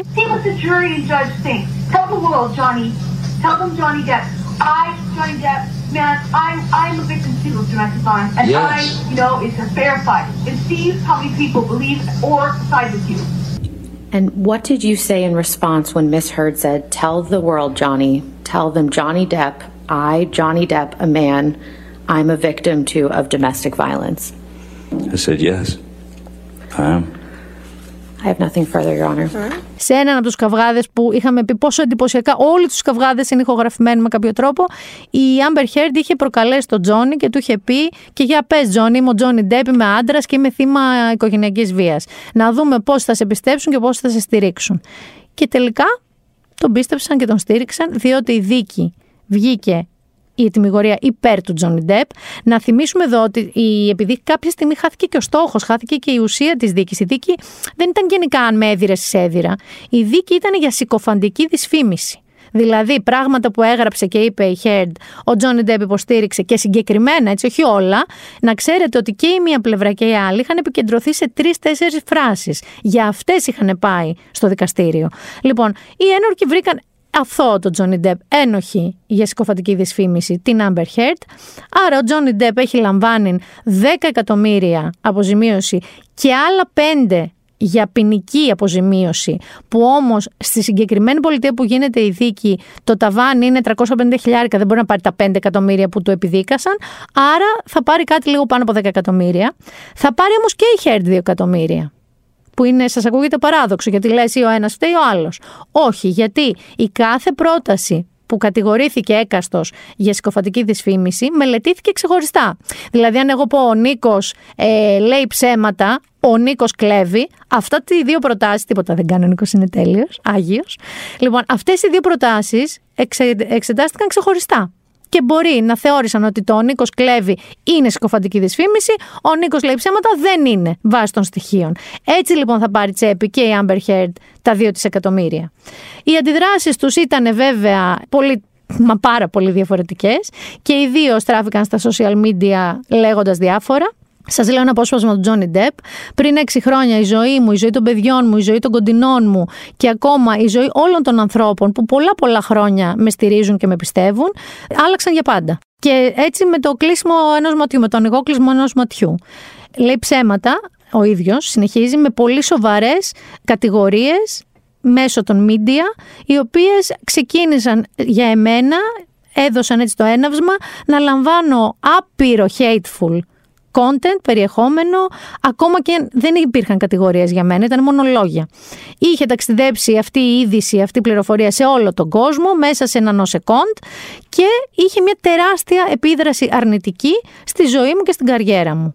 Και έξι χρόνια μετά, η, το jury, η ένορκη, μου έδωσαν πίσω μου τη ζωή μου. Και είμαι πραγματικά, νιώθω μεγάλη ταπεινοφροσύνη και μεγάλη ε, ευγνωμοσύνη. Λέει διάφορα μετά και εξηγείται ότι ο λόγος που αποφάσισε να το συνεχίσει και να το παλέψει, ξέροντας πολύ καλά αυτό που όλοι ανακαλύψαμε, ότι η ζωή του θα γίνει θέαμα, αναγκαστικά, δηλαδή όλος ο κόσμος θα έχει μια κλειδαρότρυπα να στη ζωή του. Την απόφαση αυτή λοιπόν την πήρε μετά από πολύ σοβαρή σκέψη και συνεχίζοντας καταλήγει στη δήλωσή του ότι τα καλύτερα έρχονται, ένα νέο κεφάλαιο ανοίγει και λέει στα λατινικά veritas nunc amperit, δηλαδή truth never perishes, δηλαδή η αλήθεια ποτέ δεν χάνεται. Αυτή λοιπόν είναι η πλευρά του δικαιωμένου Depp. Η Amber Heard από τη μεριά της έγραψε κάτι πιο ας πούμε έτσι λιτό. Είναι απογοητευμένη με την απόφαση και το τι σημαίνει για τις άλλες γυναίκες ότι παρουσίασε πάρα πολλά στοιχεία που ωστόσο δεν κατάφεραν να νικήσουν τη δύναμη της επιρροής του πρώην συζύγου της. Τόνισε ότι είναι πισωγύρισμα και επιστρέφει τους πάντες στην εποχή που η γυναίκα που τολμούσε να μιλήσει εξευτελιζόταν και πως πηγαίνει πίσω την ιδέα ότι η βία, η απόφαση του δικαστηρίου πηγαίνει πίσω την ιδέα ότι η βία εναντίον των γυναικών πρέπει να ληφθεί σοβαρά υπόψη. Καταλήγει ότι στο πιο πολύ λυπάται γιατί φαίνεται να έχασε ένα δικαίωμα που είχα σαν Αμερικανίδα. Το free, freedom of speech, να μιλάω ελεύθερα και ανοιχτά. Βέβαια, θα πω εδώ, ότι όσοι παρακολούθησαν τη δίκη, ξέρει πως αυτά που έγραψε και δει στο όνομα των κακοποιημένων γυναικών έχουν πολύ προβληματική βάση. Εδώ θέλω λίγο να σας πω κάτι. Προφανώς αυτή τη στιγμή η συγκεκριμένη απόφαση δικαιώνει τον Τζόνι Ντεπ. Ότι όλο αυτό που ξεκίνησε η Amber Heard στην πλειοψηφία του είναι συκοφαντική δυσφήμιση, δεν μπόρεσε να αποδείξει πάρα πολλά πράγματα κτλ. Εγώ σας το είχα πει και τότε πριν την απόφαση και θα το ξαναπώ τώρα. Ακόμα και με τελική απόφαση, αυτό δεν είναι λόγος να χαίρομαστε. Γιατί είδα πάρα πολλές αντιδράσεις ε, με πολύ ανησυχητική προέκταση. Δηλαδή, τι εννοώ, λέγοντας ότι αυτή είναι τρελή και ότι είπε τόσα ψέματα και πήγε να τον καταστρέψει τον άνθρωπο, ξέρεις πόσα ελληνικά, δεν είναι μόνο στο εξωτερικό, ελληνικά είπαν ότι έλεος με αυτό το μητουνά τα αποτελέσματα που η κάθε τρελή βγαίνει και λέει το μακρύ και το κοντό της και πόσοι άνθρωποι σέρνονται στο βούρκο χωρίς λόγο. Αυτό λοιπόν αρχίζει μια πολύ επικίνδυνη ρητορική. Εγώ σας είχα πει και τότε ότι το βασικό είναι ότι σε κάθε περίπτωση, γι' αυτό και από εμάς δεν έχετε ακούσει, ξέρεις, κραυγές ε, ανεξέλεγκτες και κυρίως χωρίς να είναι διασταυρωμένες. Εδώ λοιπόν ένα καλό μάθημα είναι ότι για κάθε καταγγελία σύνομη καταγγελία, είναι καλό να κοιτάμε και τις δύο πλευρές και να καταλήγουμε σε ένα σωστό συμπέρασμα. Αλλά όχι να πούμε ότι συλλήβδιν το κίνημα του Μητού είναι μερικές τρελές που λένε ψέματα. Το θεωρώ τεράστια, τεράστια επικινδυνότητα σαν ε, απόνερο αυτής της δίκης και της νίκης του Τζόνι Ντεπ. Και επίσης, σας το είχα ξαναπεί και θα το ξαναπώ, δεν αισθάνομαι καμία ανάγκη, καμία ανάγκη να πάρουμε μέρος του ενός ή του άλλου, γιατί θεωρώ ότι μια τραγική σχέση. Με πολύ κακή συμπεριφορά και από τον ένα και από τον άλλον. Άρα, αν εσείς θεωρείτε ότι πρέπει, δεν ξέρω, να βγείτε με παπιά στο Σύνταγμα να πανηγυρίσετε τον Τζόνι Ντεπ, κρατήστε λίγο τα αλογάκια των παπιών σας. Θα μείνω όμως Αμερική. Είχα πει κάποια στιγμή ότι θα ήθελα ο Elon Musk να μην σταματήσει να μου δίνει ειδήσεις. Ε, δεν σταμάτησε. Το αγόρι μου, εκτός ότι έχει καινούρια μόρε, μία σταρλετίτσα, ήταν στις κάνες αυτή. Νομίζω έπαιξε στο Μπαζ Λούρμον τον Έλβιζ ένα ρόλο, η οποία λέει ότι είναι μαζί του μάντεψε. Γιατί όχι για το 3 εκατομμύριο που κοντεύει, για το χιούμορ του είναι. Γιατί αν έχει αποδείξει κάτι ο Elon Musk, είναι ότι κυρίως επειδή μου έχει αυτό το υπέροχο, υπέροχο χιούμορ, έτσι λεπτό, ηρωνικό, ξέρεις. Ο Elon Musk λοιπόν, ο οποίος να πούμε ότι είναι το μεγαλύτερο κεφάλι της Silicon Valley, γενικά του tech industry, θεωρείται ο γκουρού, ο πιο πετυχημένος, καινοτόμος, οραματιστής, visionary και πάει λέγοντα. Η Silicon Valley λοιπόν μετά τον COVID, μετά από αυτά τα δύο χρόνια, είπε ότι όσοι μπορείτε να δουλεύετε από το σπίτι σας, θα δουλεύετε από το σπίτι σας. Βασικά είναι πάνω σας. Αν θέλετε να δουλεύετε λίγο στο γραφείο, λίγο στο σπίτι, κάντε το. Αν θέλετε μόνο στο γραφείο, κάντε το. Γενικά, όσοι μπορείτε να δουλεύετε και από απόσταση, αποφασίστε μόνοι σας τη φόρμουλα με την οποία θα συνεργαζόμαστε. Μεταξύ των οποίων και το Twitter. Ο CEO του Twitter είπε, πολύ πρόσφατα κιόλας, ότι εμείς για πάντα θα τηρήσουμε την έννοια της από μακριά εργασίας για όποιον το θέλει. Αυτό είναι το νέο μας καθεστώς. Να θυμίσουμε λίγο εδώ ότι ο Ήλον είναι πολύ κοντά, ας πούμε είναι μερικούς μήνες κοντά, στο να κάνει δικό του το Twitter. Οι υπάλληλοι του Twitter, οι οποίοι διάβασαν την είδηση που θα σας πω τώρα, νομίζω ότι ένιωσαν υδροτάκια να στάζουν πίσω στο λεμουδάκο τους. Έστειλε λοιπόν ένα mail στους υπαλλήλους της Τέσλα, το οποίο διέρευσε φυσικά στα μίντια, όπου τους λέει ότι το να δουλεύουν από απόσταση is no longer acceptable. πλέον δεν είναι αποδεκτό. Και μάλιστα, όχι απλά το είπε αυτό, κάποιος του το σχολίασε στο Twitter και τους απάντησε τι έχεις να πεις γι' αυτό Elon Musk; Και απάντησε λοιπόν στους άλλους ότι οι άνθρωποι οι οποίοι δεν δέχονται να συμμορφωθούν με τους νέους κανόνες εργασίας στην Τέσλα μπορούν να πάνε να παριστάνουν ότι δουλεύουν κάπου αλλού. Ποιος είναι ο νέος κανονισμός; Είναι λοιπόν ότι πρέπει να περνάνε τουλάχιστον 40 ώρες την εβδομάδα στο γραφείο, αλλά αν δεν εμφανίζονται γιατί δουλεύουν από το σπίτι, εμείς λέει we will assume you have resigned. Αν δεν είσαι 40 ώρες την εβδομάδα στο γραφείο σου, ο Elon Musk θα υποθέσει ότι έχεις παρετηθεί. Συνεχίζει και λέγοντας ότι θα, ο ίδιος μόνο θα κάνει review αν κάποιες περιπτώσεις ανθρώπων, π.χ. ένας developer που γράφει κώδικα, μπορεί να το κάνει από το σπίτι του. Μόνο ο ίδιος. Δηλαδή πήρε και από το δικό του διοικητικό συμβούλιο τη δυνατότητα να αποφασίσει μόνο ο ίδιος. Και λέει, συνεχίζει, γιατί έχει πει διάφορα, ότι πολλές εταιρείες λέει δεν το απαιτούν αυτό, αλλά πότε ήταν η τελευταία φορά που αυτές οι εταιρείες δημιούργησαν ένα φανταστικό νέο προϊόν. Εγώ σας λέω ότι εδώ και πολύ καιρό λέει δεν έχουν δημιουργήσει κάτι φοβερό. Η Τέσλα ήταν πάντα και δημιουργούσε τα πιο exciting και σημαντικά προϊόντα από οποιαδήποτε άλλη εταιρεία στον κόσμο. Μιλάμε με τριοφροσύνη από τις λίγες. Και συνεχίζει λέγοντας ε, για τον εαυτό του, το οποίο είναι αλήθεια. Ο ίδιος δουλεύει πάρα πολύ σκληρά. Δεν παίρνει ποτέ διακοπές και σε περιόδους που η Τέσλα έχει ας πούμε ζόρια ή πρόκειται να λανσάρει κάτι καινούριο, ε, κοιμόταν στα πατώματα του εργοστασίου του. Και σας θυμίζω ότι δεν έχει και σπίτι. Όταν δεν κοιμάται στο πάτωμα του εργοστασίου του, κοιμάται σε φίλους του που έχουν πολύ ακριβά σπίτια γύρω-γύρω. Και λέει ο ίδιος ότι όσο πιο ε, senior είσαι στη θέση, πρέπει να σε βλέπουν. Πρέπει να βλέπουν ότι δουλεύεις σκληρά. Και επειδή λοιπόν εγώ είμαι έτσι, έτσι πρέπει να δουλεύουν όλοι. Λοιπόν, και σας είπα ότι το Twitter έχει μια τελείως διαφορετική αντιμετώπιση των πραγμάτων και θυμόμαστε λοιπόν όλοι ότι ο Elon θα πάρει το Twitter. Και θέλω πάρα πολύ να δω πώς θα πάει όλο αυτό. Πάντως, ενώ αυτό η αλήθεια να σας πω ότι ακόμα και από τον Ήλον δεν το πολύ περίμενα. Ήξερα ότι είναι workaholic, αλλά δεν φανταζόμουν ότι όλες τις ειδικότητες θα τις θέλει απίκο στα εργοστάσια της Τέσλα και μάλιστα είπε ότι καν σε άλλα γραφεία σχετικά με την Τέσλα εξωτερικούς συνεργάτες. Θα έρχεστε στο εργοστάσιο. Τι να σας πω. Τι ξέρει αυτός, πάντως κάτι, κάτι καλά πάει την Τέσλα μέχρι στιγμής. Με αυτά τα ωραία και τον Ήλον, γιατί πάντα υπάρχει ένας Ήλον, θα περάσω τώρα να εγκαινιάσω ένα drum roll τρρρρ, μόνιμο, μία καινούργια ενότητα αυτού του podcast. Έχουμε την ενότητα το ποπένθετο. Τώρα θα έχουμε και ένα ταξιδιωτικό ένθετο με δικό του ηχητικό φυσικά intro που πάμε να το ακούσουμε. Περνά μέσα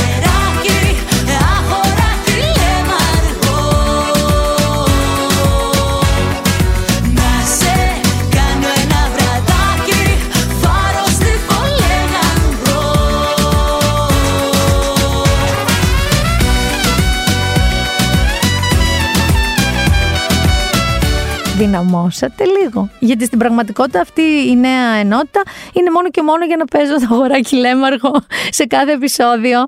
Το άκουσα μία φορά τυχαία κατεβαίνοντας στην κυφυσία με πάρα πολύ ζέστη και κάπως δεν ξέρω, μου κάτσε καλά. Και λέω, αφού θέλω να λέω μερικά ταξιδιωτικά, όχι μόνη μου απαραίτητα, μπορεί και με καλεσμένους, γιατί δεν ξέρω όλες τις περιοχές, θα παίζω αυτό, θα παίζω φουρέιρα. Οπότε να ξέρετε θα ακούτε και μία φουρέιρα κάθε εβδομάδα. Λοιπόν, με τι να ξεκινήσω; Να ξεκινήσω με κάτι για το οποίο έχω στείλει πληροφορίες μόνο την τελευταία εβδομάδα 12. 12 copy-paste, έτσι, γιατί τα έχω καταγράψει, γιατί με, μου ζητάνε και δικαίως. Εγώ το κατ' επιλογή χωριό μου είναι κίμολο σε μένα. Εντάξει, οπότε επειδή το έχω κάνει λίγο τούμπανο κι εγώ με την έννοια το βάζω παντού, υπάρχει κάποιος, ξέρεις ότι πάω κίμολο, δεν το ξέρεις, το ξέρουν όλοι κάπως. Οπότε θεωρούν δικαίως ότι έχω την πληροφορία, την έχω την πληροφορία. Είπα λοιπόν, επειδή πολλοί δεν έχετε το θάρρος να με ρωτήσετε, μερικοί το έχετε και καλά κάνατε, να σας πω μερικές πληροφορίες για την κίμολο. Λοιπόν, οι ντόπιοι το λένε κίμολό μου, παράδεισό μου και έχουν απόλυτο δίκιο. Εγώ πάω εκεί περίπου πάνω από δεκαετία. Με σχεδόν δεν έχω χάσει χρονιά. Ε, δεν πάω ποτέ Αύγουστο. Οπότε δεν μπορώ να. Μην, μη με βρείτε αν ξαφνικά πάτε τον Αύγουστο και είναι άλλο νησί. Εγώ πάω πάντα Ιούνιο, Μάιο, Σεπτέμβριο. Προσπαθώ να την κρατάω στο μυαλό μου έτσι όπως τη θέλω εγώ. Λοιπόν, η Κίμολο είναι πάρα πολύ κομψό νησί. Πάρα πολύ μικρό, πάρα πολύ μανιτζέβελο. Δηλαδή έχει το χωριό το βασικό. Εκεί είναι όλα σχεδόν τα πράγματα. Το λιμανάκι της στην Ψάθη που περπατητά από το χωριό είναι, ξέρω εγώ, 15 λεπτά βαριά. Έχει λίγη ανηφόρα, θα σας τα πω όλα εγώ, δεν θα σας πω ψέματα. Αλλά είναι πανεύκολο. Δηλαδή δεν χρειάζεται καν αυτοκίνητο, χρειάζεστε όμως για τις παραλίες. Ωραία. Θα ξεκινήσω λοιπόν από τις παραλίες για την Κίμολο. Όλοι κάπου έχετε δει τα πράσα, την παραλία των πράσων. Η παραλία των πράσων που έχει να κάνει με την κοιμωλία γη, με τα πετρώματα της Κιμόλου, τα οποία είναι κατάλευκα, υπάρχουν και ορυχεία στο νησί, ε, έχεις σαν αποτέλεσμα τεχνικολόρ. Δηλαδή μια παραλία κατάλευκη με νερά τυρκουάζ. Λοιπόν, αυτό είναι η πιο έτσι hot παραλία της Κιμόλου, τα πράσα. Τα πράσα όμως που δεν είναι και πολύ μεγάλη παραλία, να σας πω εδώ ότι έχουν ένα beach bar που δεν είναι απαραίτητο ότι θα έχει μουσική του γούστου σας, μπορεί καμιά φορά να βαράει παραπάνω, δεν ξέρω. Κάθε χρόνο είναι λίγο διαφορετικά. Αλλά να ξέρετε ότι έχει ξαπλώστρες, να ξέρετε ότι πιθανότατα στο high season είναι ζόρι να τη βρεις, μπορείς ξέρω να κρατήσεις, δεν ξέρω. Και δεν έχει και πολύ χώρο για, ξέρεις, free δεν είναι τεράστια η παραλία. Έχει όμως μερικές παραλίες που εγώ υπεραγαπώ, υπεραγαπώ όμως, είναι τρία λιμανάκια, είναι ο Καράς, είναι η Γούπα και είναι και το Ρέμα. Ο Καράς λοιπόν έχει κάτι Νίκο παλιακά ωραία βράχια, πλάκες που ρίχνεις βουτιές και πολλά πιτσιρίκια ντόπια ρίχνουν βουτιές και μετά αράζει έχει δύο μεγάλα αλμυρίκια στα βράχια πάνω και κάθεσαι εκεί ωραία με το καρεκλάκι σου, με την πετσέτα σου, ρίχνεις πάλι μια βουτιά, ανεβαίνεις. Τα νερά είναι μαγικά, εκεί ειδικά στον Καρά, παίρνετε οπωσδήποτε μάσκα, αν σας αρέσει το snorkeling, φοβερός βυθός. Η Γούπα δίπλα είναι ένα λιμανάκι με βαρκούλες Instagram full, το έχετε δει παντού. Και ακριβώς παραδίπλα είναι το ρέμα και το, ο περίφημος ελέφαντας.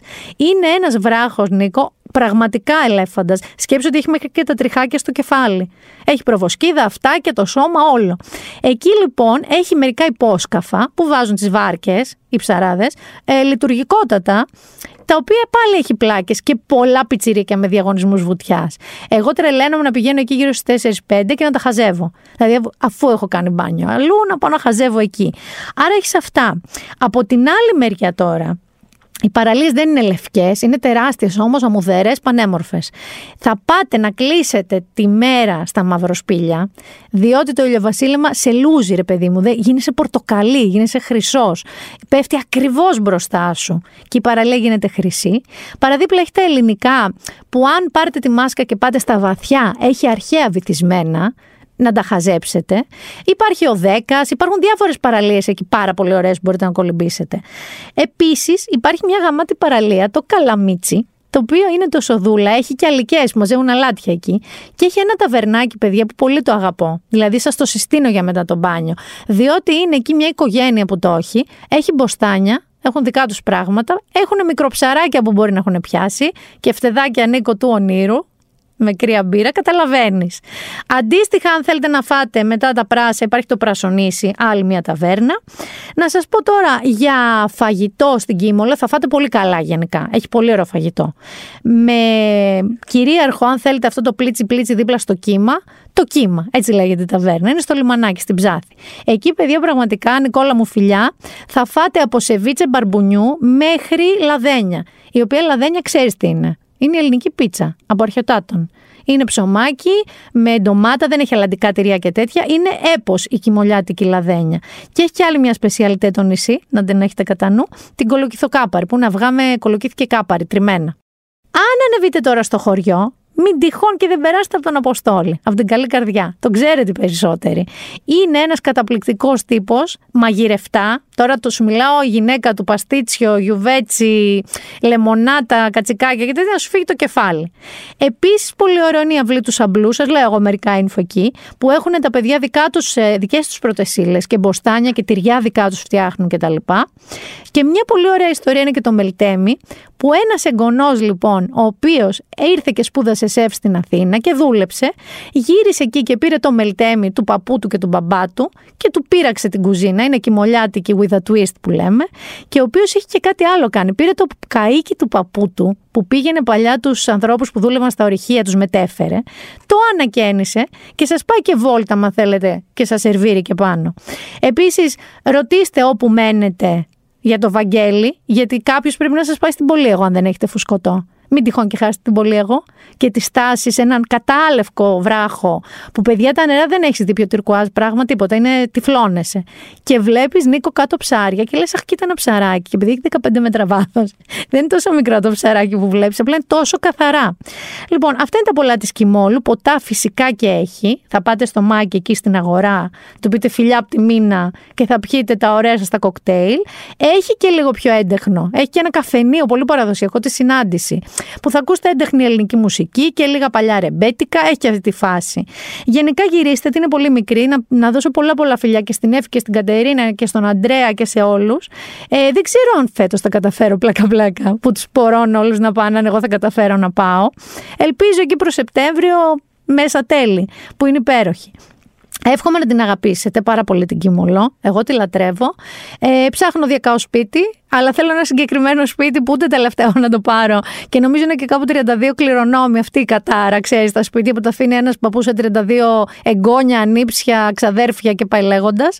Αλλά ελπίζω πραγματικά να την αγαπήσετε, γιατί είναι ένα νησάκι κούκλα που λίγο έχει μείνει στα 60s. Είναι πάντα υπέροχο και κατάλευκο και φροντισμένο με ωραίο φαγητό και ωραίους ανθρώπους και Σας κρατάω για το τέλος. Ελπίζω να λειτουργήσει φέτος. Η αλήθεια είναι ότι δεν το τσέκαρα και ντροπή μου. Έχει Νίκο το πιο ωραίο, θερινό, υπαίθριο σινεμά που έχεις δει. Διότι είναι μέσα στο παλιό κάστρο της Κιμόλου. Δηλαδή είσαι ανάμεσα σε γκρεμίδια και τα λοιπά και έχει ένα καταπληκτικό σινεμά που δείχνει πολύ επιλεγμένες ταινίες. Δείχνει και παλιές. Δηλαδή, εγώ είχα δει νομίζω το παιδί και το δελφίνι εκεί. Δηλαδή είναι πάρα πολύ ωραία ατμόσφαιρα με φαναράκια κτλ.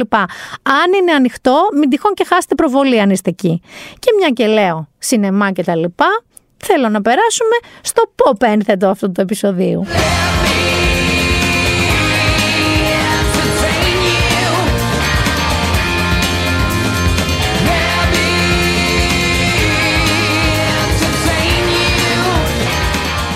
Φουρέιρα, Ρόμπι Williams. Όλα τα έχει αυτό το περιβόλι. Καταρχάς, τι να κάνετε το Σαββατοκύριακο, ε; Λοιπόν, καταρχάς να δείτε Ρολάν Γκαρός. Διότι φέτος, μετά από πολλά χρόνια, ξαναπορώθηκα τόσο πάρα πολύ. Φυσικά έχουν αποκλειστεί και οι δύο δικοί μας, και η Σάκαρη και ο Τσιτσιπάς. Έχουμε απολαύσει Δυστυχώς όχι μέχρι τέλους. Αυτό το τεράστιο ταλέντο, το οποίο πιστεύω ότι θα γίνει το νούμερο ένα πολύ σύντομα ο Αλκαράθ. Μάλιστα, ο Σβέρεφ που τον απέκλεισε είπε ότι ας προλάβω να πάρω ένα τρόπεο, ένα Ρολάν Γκαρός, πριν αρχίσει ο μικρός να μας κερδίζει όλους, γιατί για εκεί πάει. Εδώ θέλω να σας πω και μια λεπτομέρεια τελείως διαφορετική από τον Στέφανο Τσιτσιπά που το παρατηρούσα.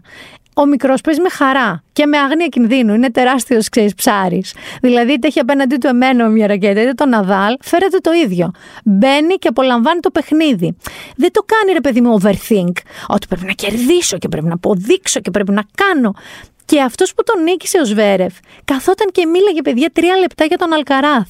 Τι μοναδικός παίχτης είναι, τι. Ο δικός μας, να σας θυμίσω, ότι μιλάει και για τον εαυτό του τρία λεπτά. Και για την πίκρα του και για τους αγώνες του και για τις προπονήσεις του και αυτά.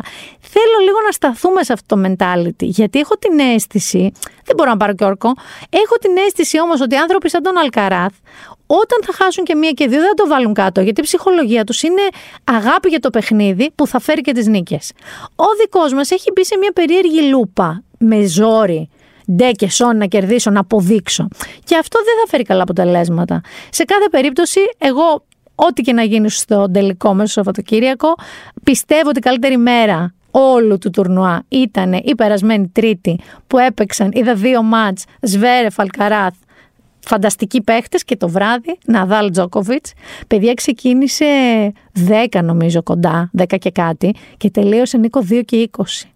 2 και 20 που και στη Γαλλία δεν ήταν νωρίς, δεν έχουμε τόσες ώρες διαφορά. Ο Ναδά λοιπόν με όλους τους τραυματισμούς, με τον Τζόκοβιτς να προσπαθεί να μπει σε αυτό το beast mode που λέμε, το κέρδισε. Το πήρε και το κέρδισε.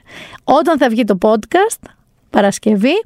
Έχει μια τεράστια ματσάρα Σβέρεφ με Ναδάλ. Αυτή με ενδιαφέρει να δω. Τώρα τελικώς θα δούμε τι θα γίνει. Θα δούμε. Αλλά δείτε το. Είναι πολύ ωραίο και αρχίζει αυτή η εποχή του τέννη. Έρχεται Wimbledon. Γενικά για μένα το τέννη είναι ένα υπέροχο άθλημα. Το αγαπώ. Αν το αγαπάτε κι εσείς, να δούμε όλοι, να δούμε ποιος θα το πάρει φέτος. Και προχωράω για εσάς που δεν αγαπάτε το τέννη. Αλλά είστε στην ξαπλώστρα. Και σου λέει τα βιβλία του καλοκαιριού. Θέλω να κάνω εδώ μια μικρή έτσι, μ, πώς να σας πω, παρένθεση. Δεν είναι υποτιμητικά τα βιβλία του καλοκαιριού, γιατί συνήθως λένε θέλω κάτι εύκολο, θέλω κάτι ανάλαφρο και κάπως τα υποτιμούμε. Εγώ θέλω να σας πω ότι για πολλούς από εμά οι ώρες αυτές στην ξαπλώστρα των διακοπών ή του μπάνιου, του μονοήμερου μπάνιου, είναι ώρες τόσο ωραίες, χωρίς να, σε αποσ... να σου αποσπά την προσοχή τηλεόραση, το τηλέφωνο, που μπορώ να σας πω ότι στην παραλία διαβάζεις τα πιο ωραία, τα πιο βαθιά, τα πιο ουσιαστικά βιβλία με τη μεγαλύτερη άπλα και άνεση. Άρα τα βιβλία της παραλίας, παρακαλώ πολύ, μην το λέμε υποτιμητικά. Σας έχω δύο προτάσεις σήμερα. Σας έχω γενικά πολλές προτάσεις σήμερα. Η βασική μου είναι το καινούριο βιβλίο του Γιάννη Ξανθούλη. Είναι το «Ονειρεύτηκα της Σανγκάη». Και δεν αναφέρεται σε αυτά τα lockdown, έτσι. Λοιπόν, σας διαβάζω την υπόθεση από τις εκδόσεις Διόπτρα, κυκλοφορεί. Ένας αστέρας ερωτικών ταινιών αναστατώνει με τη διαθήκη του ένα χωριό ξεχασμένο από το χρόνο. Ένα πρόσμενο γράμμα από τη Γερμανία θα αναστατώσει τον Πετρόκαμπο. Το ξεχασμένο, όλο πέτρες και σκορπιούς, χωριό στην ενδοχώρα. Στη Μάνθανα αυτό ο Πετρόκαμπος, έτσι τον περιγράφει. Κάποτε διέθετε προοπτικές ευημερίας σαν κεφαλοχώριο, όμως μετά ακολούθησε και αυτό τη μοίρα άλλων ελληνικών χωριών. Παρ' όλα αυτά, διατηρούσε μια αποκλειστικότητα άγνωστη στους πολλούς, την υπνοβασία. Είχε αυτή την αποκλειστικότητα αυτό το χωριό. Με το γράμμα λοιπόν που έφτασε, απέκτησε και μια δεύτερη ιδιαιτερότητα και αποκλειστικότητα. Χάρη στον Αποστολέα, τον Απόστολο Ηλάκη, όπως τον φωνάζανε Μπούγα, γιο τη τριλική μαμής Σεβαστιανής, που είχε αναδειχθεί σε αστέρα ερωτικών ταινιών. Έφυγε σχεδόν παιδί από το χωριό για τη Γερμανία που και διέπρεψε. Έτοιμο θάνατος, συντάσσει τη διαθήκη του, αφήνοντάς τη σχεδόν αμύθιτη περιουσία του στον Πετρόκαμπο, με προποθέσει. Πρώτη και καλύτερη από μία άποψη να ιδρυθεί μουσείο στο όνομά του με τις καλλιτεχνικές επιδόσεις του και όχι μόνο. Σας θυμίζω ότι είναι πρωταγωνιστής ερωτικών ταινιών. Αποδέκτης της επιστολής με τα καυτά νέα, ο μακρινός και μόνος εν ζωή συγγενής του στο χωριό, ο Πέτρος ο Μακαβαίος. Ο Μακαβαίος που θα γίνει ο συναισθηματικός κρίκος μεταξύ του αείμνης του Σταρ και των φιλόδοξων έργων στον Πετρόκαμπο, μόλις διάβασε τις επιθυμίες του Απόστολου, ένιωσε κάτι παραπάνω από ρίγος να διατρέχει τη ρεχοκοκαλιά του. Και ας ήταν Ιούλιος κατά καλό καιρό. Διαισθάνθηκε αμέσως ότι η ζωή του θα άλλαζε, χωρίς όμως να φαντάζεται πόσο. Λοιπόν, Γιάννης Ξανθούλης είναι μοναδική η γραφή του. Δεν χρειάζεται να σας πω πολλά. Και είναι εγγύηση Εμένα αυτή η ιστορία με έχει τραβήξει πάρα πολύ, όλο αυτό που ακούω. Ε, αλλά ε, πέραν τούτου και η ίδια του η γραφή, είμαι σίγουρη ότι αυτό πάει μονορούφι. Ρε παιδί μου, ξεκινάς το πρωί που φτάνεις στην παραλία με τον καφέ και δεν δε βουτάς. Κάθεσαι και διαβάζεις τον Ξανθούλη μέχρι να τελειώσει ο Ξανθούλης. Το άλλο βιβλίο που θα σας προτείνω είναι sequel και είναι από ένα συγγραφέα που ειλικρινά χάρηκα πολύ σας το είχα προτείνει, τον είδα σε όλες τις παραλίες. Είναι του Richard Osman, θυμάστε το περίφημο τη λέσχη των φόνων της Πέμπτης με το γυροκομείο με τα παπούδια που πήραν διάφορους φακέλους έτσι cold cases να λύσουν μυστήρια δολοφονίες και μπλέξανε. Τα μέλη λοιπόν της λέσχης των φόνων της Πέμπτης ξανάρχονται κοντά με μια νέα περιπέτεια. Λοιπόν, ο άνδρας που πέθανε δύο φορές, λέγεται και κυκλοφορεί από τις εκδόσεις Ψυχογειό. Η Ελίζαμπεθ, η Τζόι, ο Ρον και ο Ιμπραήμ, τα μέλη της λέσχης φόνων της Πέμπτης, ο ενθουσιασμός από τον πρόσφατο θρίαμβό του δεν έχει καταλαγιάσει. Πλέον επιθυμούν να χαλαρώσουν στο περιβάλλον του Cooper Chase, του οικισμού ευγυρίας που διαμένουν, αλλά η τύχη τους επιφυλάσσει κάτι διαφορετικό. Ένας απρόσμενος επισκέπτης, ένας παλιός φίλος της Ελίζαμπεθ, που μπορεί να είναι και κάτι παραπάνω από φίλος, φτάνει ζητώντας βοήθεια. Κατηγορείται ότι έκλεψε διαμάντια αξίας εκατομμυρίων λιρών από τους λάθος ανθρώπους και προσπαθεί απεγνωσμένα να διαφύγει. Και ύστερα, καθώς η νύχτα διαδέχεται τη μέρα, ανακαλύπτεται ένα πτώμα. Και δεν είναι το τελευταίο. Λοιπόν, αυτό το φοβερό παρεάκι του οίκου ευγυρίας οι οποίοι είναι τρομεροί detective, είναι η λέσχη των φόνων της Πέμπτης, επανέρχονται. Και μην τους υποτιμάτε καθόλου. Πιστεύω ότι θα το ξαναδούμε αυτό το εξώφυλλο του Ρίτσαρντ Όσμαν. Θα το ξαναδούμε σε όλες τις παραλίες και πολύ δίκαια. Για να δούμε τώρα, τι να δείτε τώρα κι εσείς, ε, από σειρές. Βλέπετε ακόμα σειρές. Βλέπετε, δεν μπορεί να βγαίνετε και κάθε μέρα. Λοιπόν, σας έχω δύο πρωτά. Καταρχάς, σας έχω μερικές επιστροφές καταστροφές. Η μία είναι Stranger Things. Εγώ δεν το έχω δει ακόμα. Έχω ακούσει καλά λόγια. Και ξέρω κιόλας, το θυμάσαι το Running Up the Hill της Kate Bush. Λοιπόν, μου είπαν ότι παίζει στην κλιμάκωση ενός επεισοδίου. Αυτή τη στιγμή το ξέρεις ότι είναι νούμερο ένα ξανά σε όλα τα charts. Στο Spotify παντού.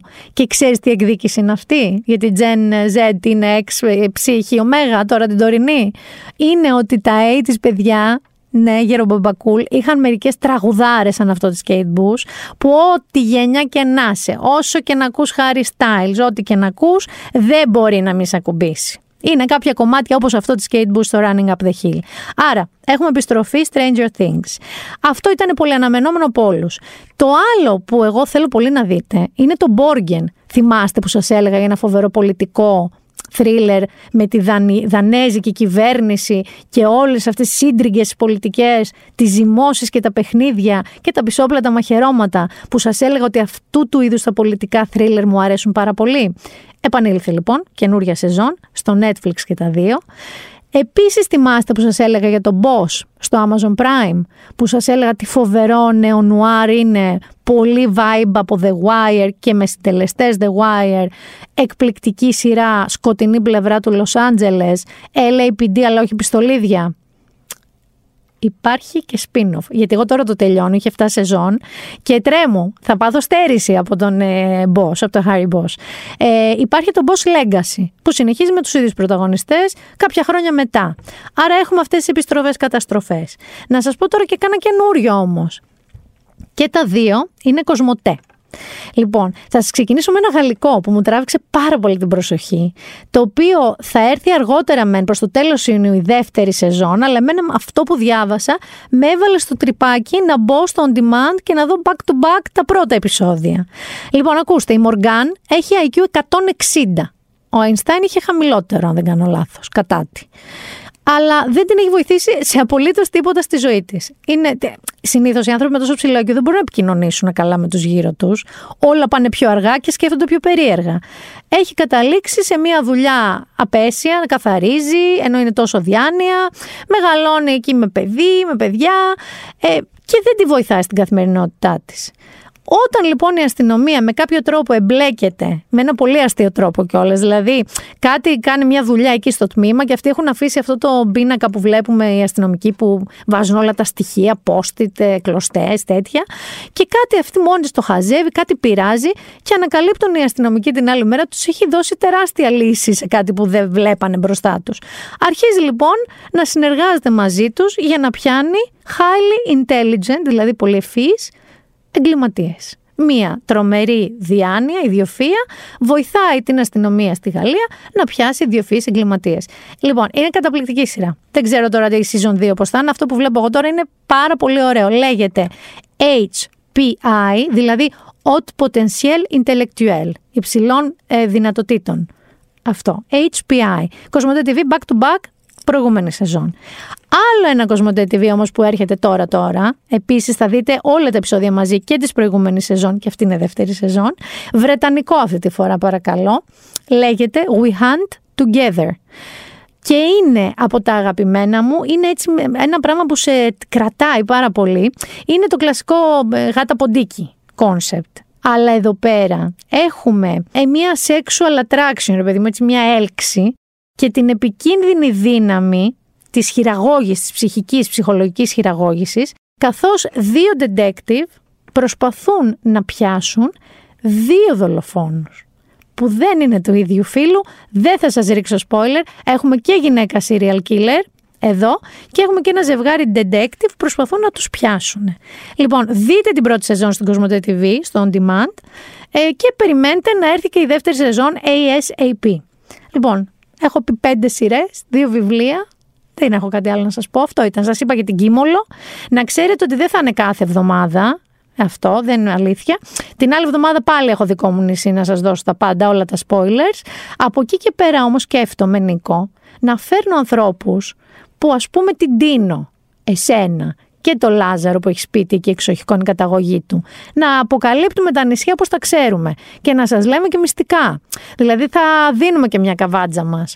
Θα λέμε και πού να πάτε άμα φυσάει. Ας πούμε στην Κίμολο, άμα φυσάει πολύ και έχετε αμοβολή στα πράσα και ο Καράς είναι μια καλή ιδέα που δεν έχει άμμο και έχει αυτά τα φανταστικά νερά και κόβει ο αέρας, αλλά και η άλλη πλευρά που σας λέω Καλαμίτσι και Σία. Θα σας λέμε τα μυστικά μας, να ξέρετε και τι να τρώτε, να πίνετε, σε ποιους να λέτε για όλα.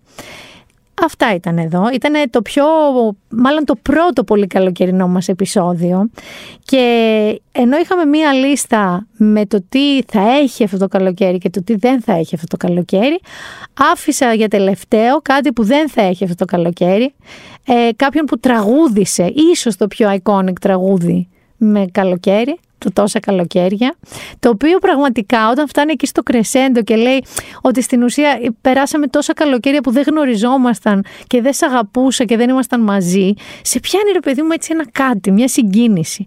Έφυγε ο Δάκης λοιπόν, έφυγε όχι πολύ μεγάλος, ε, είναι ένας άνθρωπος που δεν είχε ηλικία, ποτέ. Δεν είχες ασχοληθεί ποτέ με το τι ηλικία έχει ο Δάκης. Ποτέ. Είναι αυτό που λέμε το κλισέ αιώνιος έφηβος, αλλά ήταν ένας άνθρωπος χαρούμενος, πολύ νεανίζων στο πνεύμα και στην εμφάνιση, ευγενής και κομψός. Μίλαγε έξι γλώσσες, παιδιά. Δηλαδή, όταν τον άκουγες, γιατί έχει κάνει πολλούς ξενόγλωσσους δίσκους, με πολύ γνωστά τραγούδια κιόλας. Δεν καταλάβαινες ότι είναι ένας Έλληνας που τραγουδάει γαλλικά ή Ιταλικά ή Αγγλικά. Έξι γλώσσες μιλούσε. Βοηθούσε βέβαια το ότι γεννήθηκε και μεγάλος στην Αλεξάνδρεια σε μια γειτονιά και πολύ πολιτισμική και πολύ με δια- διαφορετικές κουλτούρες και η οικογένειά του, ο αδερφός νομίζω της μαμάς του ήταν ε, ε, τραγουδιστής οπερέτας, ο ξάδερφός του ήταν ο Ντέμις Ρούσος και άλλη μουσική. Ο Δάκης λοιπόν ήρθε κάποια στιγμή στην Αθήνα για σπουδές, έμεινε, ε, ο ίδιος σε συνεντεύξεις του έλεγε ότι ντρεπόταν φρικτά να τραγουδάει. Μόνο στο μπάνιο του τραγουδούσε. Και κάποια στιγμή, και ο Μάνος Χατζηδάκης ήταν γνωστός οικογένειας, αλλά τραγούδισε πλέσα. Το τραγούδι που θα ακούσουμε και θα αφήσω να ακούσουμε αρκετά, να μας σηκωθεί λίγο το τσιτσί, να ανατριχιάσουμε. Ε, είναι από το 68, αν δεν κάνω λάθος. Το Γοργόνες και Μάγκες, τέλος πάντων. Από την ταινία Γοργόνες και Μάγκες. Να σας πω ότι μέσα σε αυτή την ταινία, εκτός από αυτό το τόσα καλοκαίρια, ακούσαμε και το Άνοιξε Πέτρα να διαβώ, σίγουρα. Ακούσαμε και το, το πουλόπουλο, θα πιω απόψε το φεγγάρι. Και αν δεν κάνω λάθος και το καμαρούλα μια σταλιά ήταν σε αυτό. Η, το βίντεο κλιπ εντός εισαγωγικών του τόσα καλοκαίρια που είναι μέρη χρονοπούλου με λάκι κομνηνό στα πιο ωραία τους. Ε, νομίζω ότι το στιλιστικό κομμάτι το είχε επιμεληθεί ο Δάκης είχε διαλέξει τα ρούχα που θα βάλουν εκεί. Είναι στην Ήδρα γυρισμένο. Και ήταν να είναι και ο Δάκης σε κάποιες σκηνές. Για κάποιο λόγο δεν είχε μπορέσει να πάει. Οπότε ακούμε απλά το τραγούδι του. Οπότε με αυτά και με εκείνα θα πω ένα μεγάλο αντίο σε ένα φοβερό τύπο, ο οποίος ήταν και πολύ relevant. Ε. Πολύ πρόσφατα έκανε και κομμάτι με το Μεσία Μινιμάλ. Δεν είναι ότι είχε μείνει has-been. Γι' αυτό και θα πούμε αντίο Δάκη, θα μας λείψεις Δάκη, αλλά κυρίως σε ευχαριστούμε Δάκη. Και εγώ σας ευχαριστώ πολύ που αντέξατε την παραλαπιπίαση που με έπιασε σήμερα.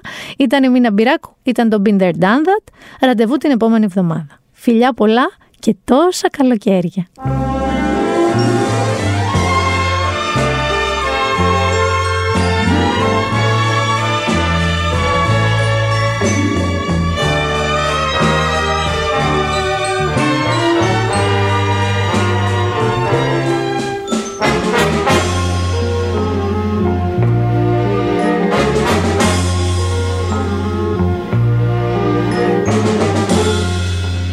Πέρασες τόσες βροχές για να έρθεις σε μένα. Φέρνοντας χούφτες με φως να ανοιχτώ Πέρασα τόσες ζωές για να βρω εσένα. Μες στη ζεστή σου αγκαλιά να κρυφτώ Τόσα καλοκαίρια μου είχαν φύγει από τα χέρια Τόσα καλοκαίρια που δεν σ' αγαπούσα. Ρώταγα τι φταίει για το στόμα μου που καίει. Τώρα Τώρα ξέρω πως τα χείλη σου ζητούσα